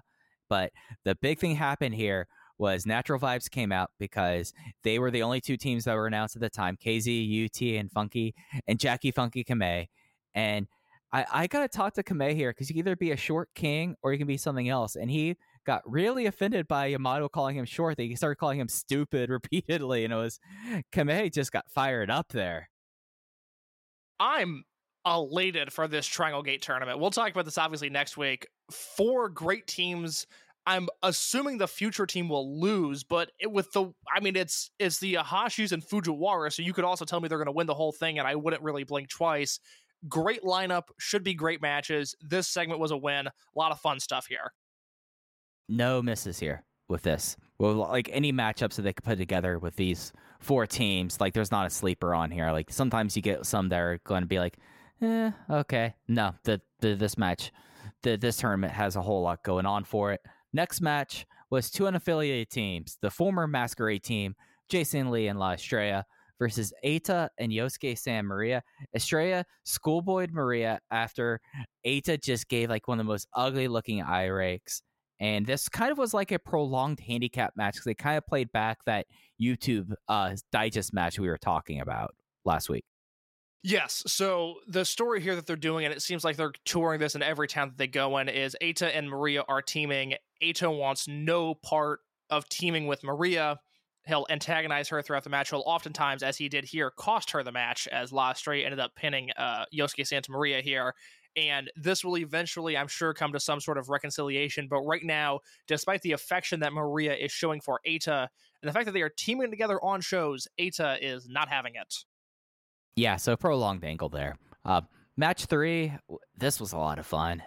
Unaffiliated versus Z-Brats. Unaffiliated team Ultimo, Strong Machine J, Takuma Fujiwara, and Ryo Fuda versus the Z-Brats team of BB Hulk, SB Kento, Shun Skywalker, and Diamante. SB Kento tapped out Ryo Fuda with the SB shooter. I, this was one of the matches I went three and three quarters and almost went four on K's. If this match finishes in my Dragon Gate top 10, we are in for a very disappointing 2022. But as of right now, as of the date we're recording this, February 15th of this year, my Dragon Gate match of the year, I went four and a quarter stars on this match. All right, so you're half star higher than I am on this. This has not happened super often, case. What put this match over the top for you? Well, first of all, in an extremely on brand sentence, uh, Takuma Fujiwara and Diamante's chemistry is something that I need to see a whole hell of a lot more of. Those are two guys that, believe it or not, because they seem to work well with everybody, but those two guys work especially well together. Did they did their chemistry pop off the screen for you as well? Yeah, I love the Z-Brats tandem. You know, oh like god, yeah.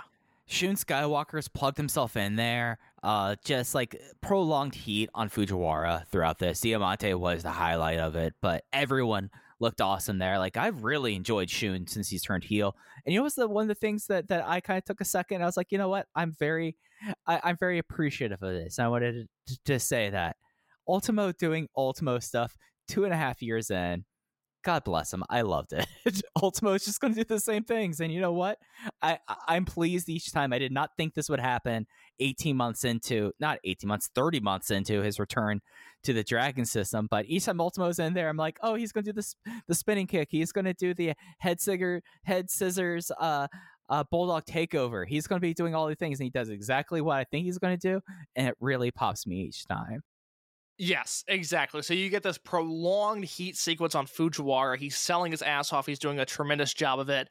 And he makes a hot tag to Ultimo Dragon, who, for whatever reason this year, seems to be working a little stiffer than normal. And he runs through all of his spots, like you said. He takes on SB Kento, and I thought Ultimo and SBK look great together. He, of course, does his sequence with Diamante, where Diamante gets monkey flipped to the floor, and he is you know, with his hands to the top rope and his feet pointed at the air, all six feet of him make a perfect uh uh you know he's standing straight up on the ropes it was uh, the bump diamante took there was excellent. And then the match really breaks down. You have strong machine j in an environment where i thought he really thrived. He looked great against shun skywalker here. Bb hulk took issue with ryo fuda for a lot of this match. And then you end up with fuda and sb kento where again fuda taps to the sb shooter. This was just a dynamic dynamite sprint. This is exactly what I was hoping for from this match. I thought all eight guys were put in a position to do what they do really well, Strong Machine J included. I loved this match. A fantastic start to the smaller show circuit for Z-Brats. Yeah, Fuda was someone that we've been wanting to see a little bit more of, but if you have him in an eight person tag where he's maybe wrestling two or three minutes, he looks great you know, and it lets him highlight his positives here. So I thought that was a good use of him. And there's something about Strong Machine J teaming with Ultimo that he gets a little bit of his mojo back. I feel Showa, like. Showa style pro wrestling.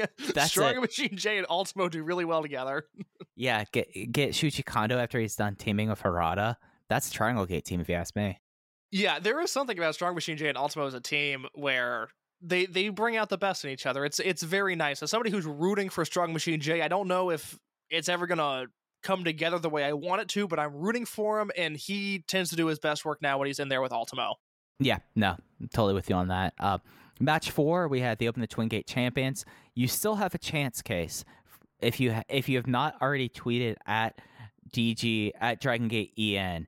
We still have a chance up until Actually, no, we, we missed that chance here. I was excited because it was like this, but, is, but it said up until up until eleven fifty nine Japan time. So yeah, that was this morning. So did you tweet a tag team name for Daya and Yoshioka?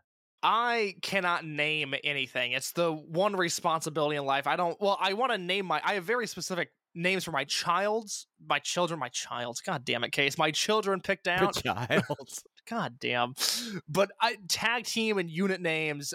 I let's just say I couldn't do better than Z-Brats, so I wouldn't dare try to name Dragon Dia and Yuki Yoshioka. I like the Dayas. I mean, they're the Dayas. That's yeah. I want to do, do, do uh, Dia Yuki or y- Yoshi. Yeah, no, it does. I'm not doing this. I, they're a great Daya tag team. Yoshi. Daya Thank Yoshi. you. Fucking There shit, man. That's thank you. It, it's, we're 90 minutes of the show. I'm going to start cussing for some reason now. I've, I don't I don't know why that happened, but that's what's happening. Uh, they're a great tag team, and I look forward to their name. Yeah, so they went up against Dragon Kid and Yasushi Kanda. So really, at that point, you're just getting guys on the card with this. And I thought that was really interesting. It was the Darkness Buster and Fog Splash on Kanda for the champions to win here. I thought it was kind of a fascinating story of like one team that's really come together and is gelling on all cylinders against two guys who don't team that much. My only note here, I thought it was a fine match, one that certainly doesn't drag on. I, I think it's worth watching actually just because of how good this Dia and Yoshioka tag team is. But the twisting moonsault that Dragon Dia is doing off the back of Yoshioka is they need an official move name for that because that is one of the gnarliest things that I have seen in some time. Yeah, it's like stuff you would see Jack Evans do with Roderick Strong. Yeah, that's a, that's a great comp. That's exactly what it is. I'm sorry. I mean, like this is kind of like a Gen Next tag team. Maybe Gen Next is what I can't time travel back to 11 a.m. So I can't submit that. That that should have been their win there. But I, yeah, Look, I would, I would, you know, I've said before, if I was building a wrestler, I would just use most of Austin Aries as a template for as big of a headache as he is. Uh, if I was a WrestleMania weekend promoter, yeah, I'd be booking Dragon Dia and Yuki Yoshioka versus Aries and Strong. I would absolutely like to see that. yeah, yeah. I mean, Gen Next versus Gen versus. Gen Next. versus Gen X. Yeah, yeah, yeah. I was starting to think of a pithy way to say that. I I liked seeing Dia and DK in there. Like I know I've seen them against each other like during the Generation War and all of that, but it's just one of those things that's like first time they're in the ring against each other since Dia lost the mask. You know, I thought that was kind of interesting. oh, it's it's something I would really like for this promotion to explore more as the year goes along. Yep. Uh, we semi main event. Uh, Natural Vibes versus Z-Brats. KZ and Big Boss Shimizu versus the Open the Dream Gate champion Kai and Hyo. It was Shimizu over Hyo with the Big Boss press in 14:05, and I feel pretty promised that I feel like it's pretty promising stuff between Kai and Shimizu leading into their match in Osaka. Oh yeah, I have full faith in Shimizu that that is going to be a really good match. I I'm actually I'm really excited about it because I, I that's on a weekend. I'm going to try to watch both of those shows live. And I really think Shimizu versus Kai is going to deliver. So I'm looking forward to that. This match was 14 minutes.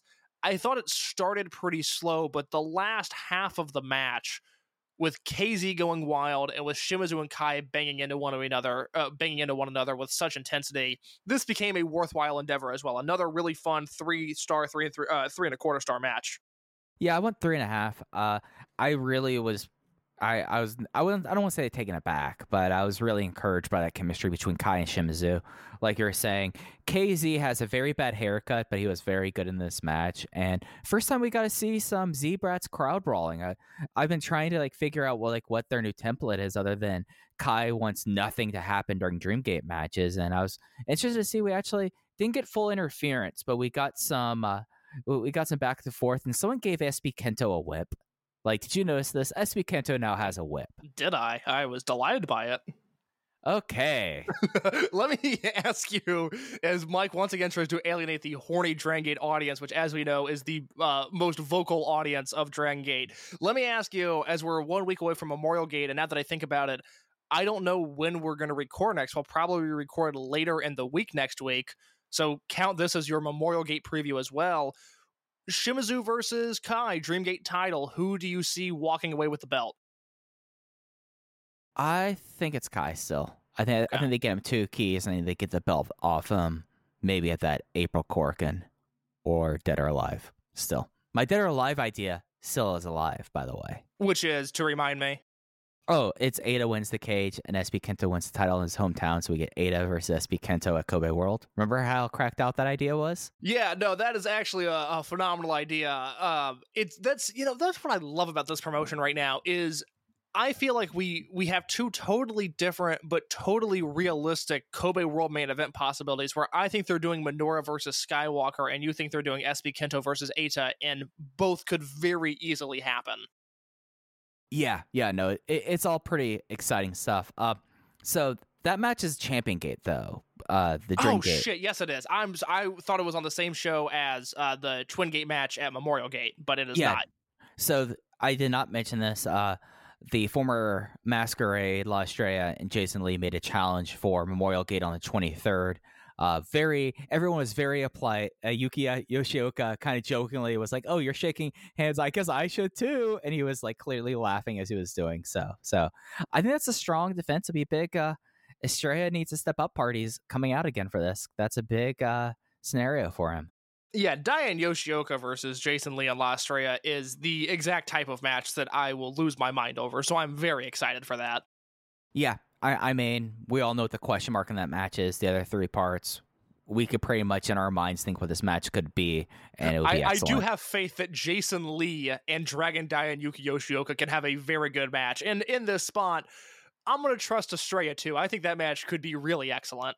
I I'm not writing off La Estrella. I will not write someone off in Dragon Gate. I just want to see him, you know, take the steps. The, that's all I want to see, and this is a big step for him. And I think that'll be really kind of interesting to see how they do this match and see what other stuff we get out of Dia Yoshi. I, I, I like the chemistry that they've shown, only teaming together really for less than a month. But like they just hit their one month anniversary case. Yeah, that should be really good stuff. Yeah. Main event, we had the unnamed trio Naruki Doi, Kota Minoura, and Kaito Ishida versus Natural Vibes, Susumu Yokosuka, UT, and Jacky Funky Kamei. Uh, Kota Minoura won with a move I haven't seen him win before. It's called the Raz. It basically is a air raid crash variant that he did. I don't remember seeing him win a match with, with this move beforehand. No, I was going to ask you this question. It looks like something Alex Shelley would do. So Very I, Alex I'm Shelley. A, I'm a fan of it. But yeah, I don't remember ever seeing him win with this match either. Yeah, so he pinned uh he uh, oh he pinned uh uh Minoura pinned Kamei with this in 12 minutes and 38 seconds. Great to see the chemistry from the the hot boys immediately. Oh yeah, no, this trio is locked in. I mean, there is a lot that they could do here. Are are you in agreement that whoever wins the Triangle Gates at Fukuoka, they're going to wrestle this trio of Ishida, Doi, and Minoura at Champion Gate? I feel like because they would be recently named and you know, it's it just makes sense really, I guess. Like Minoura is clearly positioned as number 1 in this group that came out to Minoura's theme. He was announced last, he got the win. Doi is playing number 2 here. So they're going to try to go full court press with this, I feel like out the gates. And I think they can lose, especially given what we just saw with Z-Brats, where they lost in Korakuen, and sure enough, they show up here and they're fine. Nothing happened. They already look strong. They're already credible. Everything's okay. You could beat that Minoura, Ishida, and Doi team, assuming you don't pin Minoura, which I don't think they'll do, and that unit will still very much be okay. Yeah, I mean, they, they've already kind of portraying Kaito Ishida as the one that's like, this guy might be the problem. He doesn't seem to be taking to this as well as Minoura does. I've got to talk with Kaito Ishida about the way he speaks about women. He was not in favor of these ladies in Kyoto. He, you know, he spent too much time with Eita, you know, and Eita just enabled him to use very unnice words. You know, he just needs to. Kota is a nice boy. Kota Minoura will, will teach him to respect people. Kota Minoura is like an Abercrombie and Fitch model. That's basically what his new gimmick is. He is head empty, no thoughts, hot guy. He, he's the himbo of the new era. if I if I if I found an Abercrombie and Fitch, which would I I think there's one in downtown Chicago, but do they I exist still? They, I they mean, do. that's my mall days case. Like that was big in like 2000. so okay. So what were what were the brands? You had uh, Abercrombie. Fitch. You had well, PacSun was a store.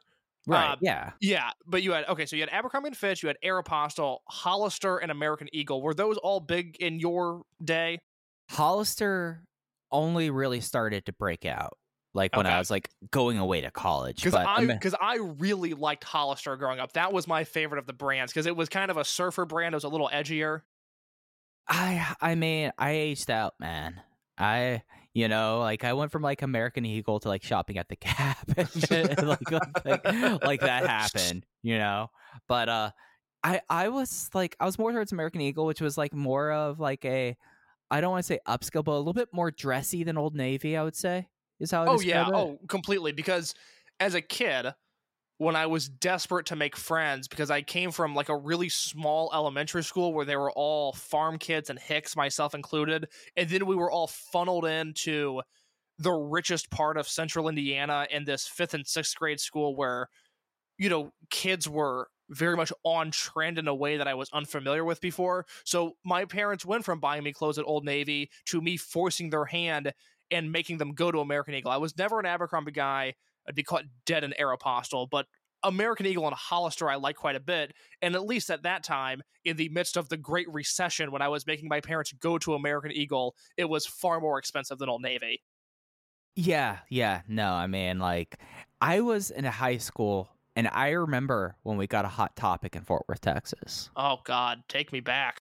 Oh, I mean, the the the t-shirts they had at that time. I mean, it was like Kitty the band, uh, a couple Ozzy t-shirts. Linkin Park was big at that time. I'm still a big Linkin Park fan. Case that, that that's oh, well. hey, brother, we're on the same page there.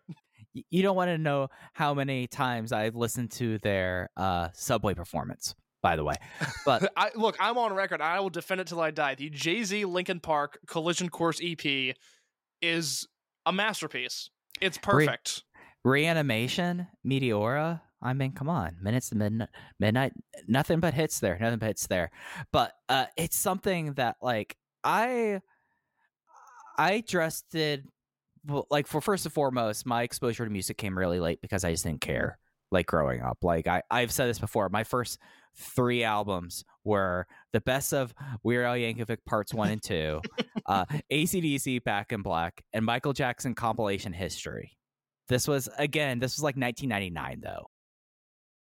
God, that's a really weird group of music, Mike. That's really weird. And you wonder why I mainly listen to like sludge metal and southern hip hop now.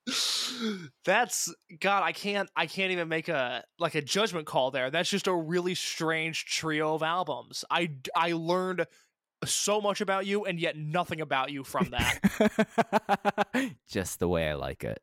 I the there there there's a hot topic by my house. I remember I came home from my freshman year of college, and the girl I was dating at the time, we had been together for about a year at this point, and she was all excited because my mom, missing her son, gave me money. She was like, "You you deserve new clothes. Like you just came back from college.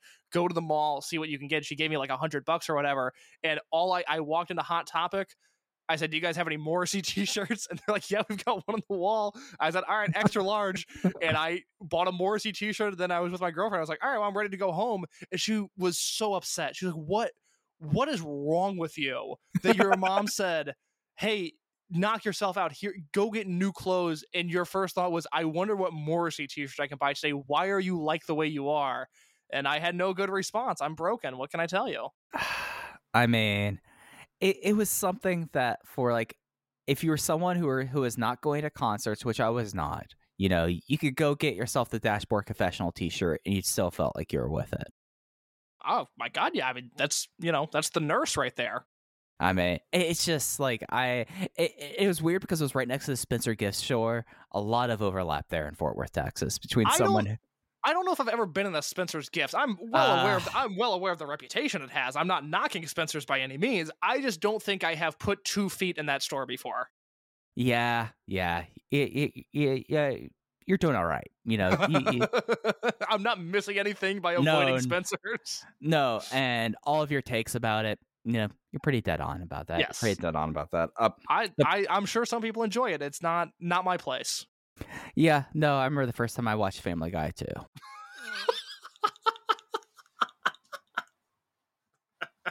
I, I told you, 2022. I'm not pulling punches. No, that was really funny. That got me. yeah. Uh, so this match rocked. Like getting back to the main event before we hit hour three of a show that's just about Kyoto in two matches. What's our problem?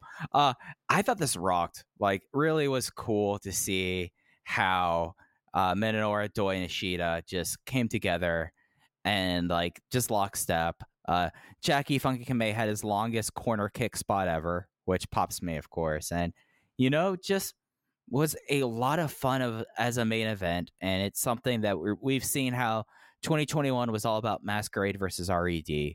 We're leaving that age, and you look at the top four matches, and you have eh, just like look at you have a, a team that's going to remain unaffiliated. It seems you have someone from high end, you have an unaffiliated guy, you have the natural vibes all over this thing, and you have Z-Brats, and it's something where it feels like, and this unnamed Hot Boy unit feels like that the company's in a real healthy spot.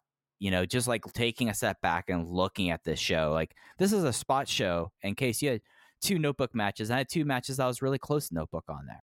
Yeah, because I won four stars on this main event as well. I think it's absolutely worth going out of your way to see. There's some trio spots with and Minoura that can use some work, but I like the direction they're headed, so I'm going to award their innovation there. But to go on to your point, like I said, and I, I wasn't being facetious, you know, when I talked about the opening match of Korakuen last week, that Dia and Yoshioka versus UT and, and Jacky Funky Kamei match, that was four hot guys doing cool moves. And that is what this promotion was built off of. And it seems like we are really hitting that point where we have the Toryumon sensibility with a new cast of characters. And I really, really like that. I'm really bullish on the current direction of this company, not just with SB Kento and with Skywalker and with even you know Fujiwara to some degree. Dare I throw his name in there as as the main eventers of the future? Just on a show to show basis, I really like the tone of this promotion right now. It feels very comforting, even with all these new units and these new faces, and I don't think that's by accident. Yeah, and it's going to be something that I really wanted to like. You brought up like the sensibilities and like kind of redoing like Toryumon stuff.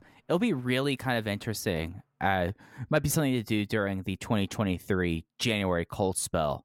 Take a step back and see like how much it really did emulate that because I think you, I think you found something there. I think you found some oil on that. Yeah, it, it's you know when, when Ultimo came into the promotion, and I, I've talked about this a lot recently. I was so scared about what influence he might have and how he might change the promotion and, and stuff like the Dragon Scramble Battle Royals coming back. I was not crazy about it. I, I did not love that stuff at first just because it felt like we were treading back to the social dance era, you know, which I have an issue with and which obviously Suwa has an issue with, as we discussed earlier. But whether it's intentional or not, the way they've recruited and trained these current guys, and Ultimo has no say in the training. I've asked people in the company, Ultimo is not there. He's not yeah. hanging out at the dojo. But believe it or not, Ultimo Dragon at this point is not hanging out in the Kobe dojo. But there is. I'm just imagining him just like that? rolling up, just him rolling up. Uh, KZ running drills, you know, six guys just really working their asses off. And Ultimo's like rolling in there. He has his rolling suitcase. He he has his mask and a fedora on, you know. Yeah, he's asked to put out the cigar, you know, did him just like standing there just observing. Don't see that happening at all. At all. I would like to see it though. That'd be quite entertaining. Oh, God, yes. But but yeah, I mean he's not involved in any sort of operation like that, but it does seem like they are really gravitating towards the things that made this promotion so special and more importantly so different. And that was something that i, I was thinking a lot when i was doing to reference the, the, the between the sheets episode that i did a few weeks ago and i was really looking back at the start of this promotion and how we got to where we are. You know something that has been said by by people who i respect their opinions of even if i disagree with this is that you know Toryumon had such a distinct flavor and all of the wrestlers on the roster they not only have these uh, these outlandish gimmicks but they all seem to wrestle in their own unique way and a lot of the people that loved Toryumon but fell off for Dragon Gate felt like when the Dragon Gate dojo took over, that class of guys, while they were all immensely talented, they lost the uniqueness of being a Toryumon style wrestler where they were all able to do their things in their own unique way. You know, Shisa was different from Horiguchi, who was different from CIMA, who was different from Suwa, who was different from Tanizaki, who was different from Milano. You know, when you look at the early Dragon Gate Dojo graduates, Shingo Hulk, Tozawa, yes, they're different, but they're in the same mold, as is Yamato. What we're getting now is we're getting guys who fit into the context of this promotion beautifully, but they all have their own styles. Once again, Dai is different from Kamei, who is different from Yoshioka, who is different from Fujiwara, who is different from Yuti, who is different from Shoya Sato. Like, we're once again seeing individuals really shine in this promotion. And I think long term, that is going to be very, very beneficial for the health of this company. Like I said, I'm very excited about where they're going, not only in terms of star power, where I think, you know, between a Fujiwara and an SB Kento, and in terms of being the beating heart of the promotion, a Kamei and a UT certainly serve their purposes there. But again, just on a show to show basis, I think Dragon Gate is really close to having something special with this crop of talent in this era with these units. Yeah, and, and, I think it's how much if you take the class of 2020 on, like just hammering your point home, how different they are, and it really does resemble how different you know Toryumon Japan was, and I think that that's something that you know returning to a comfortable approach but with new characters. I mean, it's tried and true. Yeah, I mean, it worked for them 22 years ago. so like why shouldn't it be emulated now so I, I think it's fascinating that this is kind of the re that we are seeing this reset after like and it makes sense though with like red being so dominant for so long and then now becoming z-brats it makes sense to like kind of take a step back and doing the first real shuffle since geez like because they didn't really do a shuffle after overgeneration disbanded and no, no, they shuffled away from the history of overgeneration. Yeah, yeah, yeah. And Tribe Vanguard, you know, I mean, Tribe Vanguard just existing and not even like no one's ever referring to Tribe Vanguard again. That is a wild thing to think about in retrospect. Yeah, I promise at some point we'll do an over generation retrospective podcast. I cannot make the same promise for Tribe Vanguard. I would like to avoid their history as much as possible. Again, we talked about 2017, a show that had Mochizuki winning the Dreamgate belt and a Berserk versus Jimmyz no, D- no DQ unit disbands match. And I was begrudgingly watching that show in the moment, going like, ugh, this promotion. I just, I don't know if I can. And a lot of that was because of Tribe Vanguard. Yeah, yeah, but you know, luckily we are far, far away from it. Uh, we will be back next week. We'll be talking about the Hakata. Geez, there's just we've hit the crazy part of the month, guys. Uh, like, let's not mince words here. Yeah, it's let's do let's nuts. do an on-air production meeting here real quick. So All if right. I look at if I look at the schedule here, we've got Sunday shows in Fukuoka. That's mm-hmm. going to be the Triangle Gate tournament, and then a Wednesday show, which is Memorial Gate and then that Sunday show doesn't really matter. So we're probably looking at a Thursday record for next week. Can you do that, Mike? Yeah, Thursday works for me. We'll, All right, we'll, so we'll talk about the we'll talk about timing off air, but yeah, no, yes. Thursday is open. All right, so expecting new voice gate next Friday. Yeah, yeah, and it'll be, geez, yeah, because we have Fukuoka, Fukuoka, Wakayama. They really, I know that they don't book around our they don't schedule around our schedules, but they really decided just jam patch it then. So yeah, looking at just going over the rest of the month for those at the Dragon Gate Network, the Across Fukuoka shows, they will both be on the network. They don't have production or English commentary. It's the single cam setup. Wakayama, there's no English commentary this year because it's in the middle of the week. Don't know if it's going to be full production or not. I remember, I seem to remember sometimes it's full, sometimes it's not. And then instead of being the friendly confines this month, they're at the Kobe Art Center at the end of the month on the 27th, and that will be a single camera show. Then, then we get into March case. Like we are, it, it it's something. If you subscribe to the Dragon Gate Network in February as your first time thing, you're getting a whole lot of everything coming up. Yes, Korakuen Hall March 3rd, Champion Gate in Osaka March 5th, Champion Gate in Osaka March 6th, and then a Kobe Sanbo Hall show on March 19th. So that first week of March is going to be insane, and I look forward to it. Yeah, yeah, and then we'll get a little bit of downtime and we'll revisit a lot more K-ness. So I think this works out well. Good production meeting, guys. All right, well done, Mike. Yep. So that's going to do it for us this week. Before we get out of here, uh, we talked about this on Twitter, and I'd be remiss not to bring it up here. The Dragon Gate Primer of which we put out last month. It's a living thing. We'll work on it. We're not treating this like reviews and articles where when we post it, it's done. It remains there. The Dragon Gate Primer, I think we're going to go for monthly. I want to say that makes the most sense here, but we're going to be updating that all through the year, and you can find it on the Voices Wrestling website.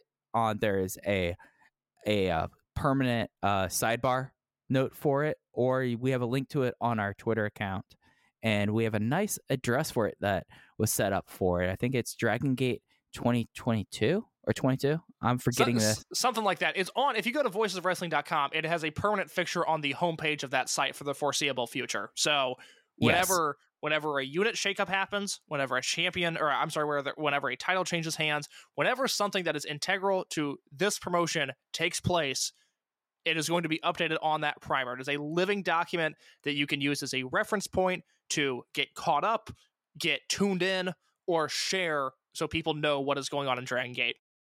All right, so it's voicesofwrestling.com slash Dragon Gate 22.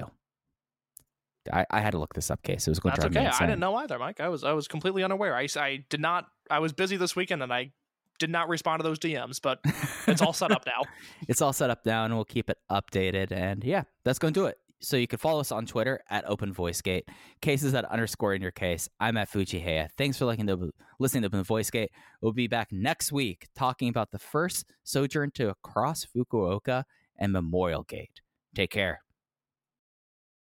Save big on your Memorial Day barbecue, all in the Kroger app. Get three pound rolls of juicy 80% lean ground beef for $3.49 a pound with a digital coupon. Then get select varieties of flavorful Powerade, Body Armor Super Drink, or Arizona tea for 77 cents each, all with your card. Shop these deals at your local Kroger today, or tap the screen now to download the Kroger app to save big today. Kroger, fresh for everyone. Prices and product availability subject to change. Restrictions apply. See site for details.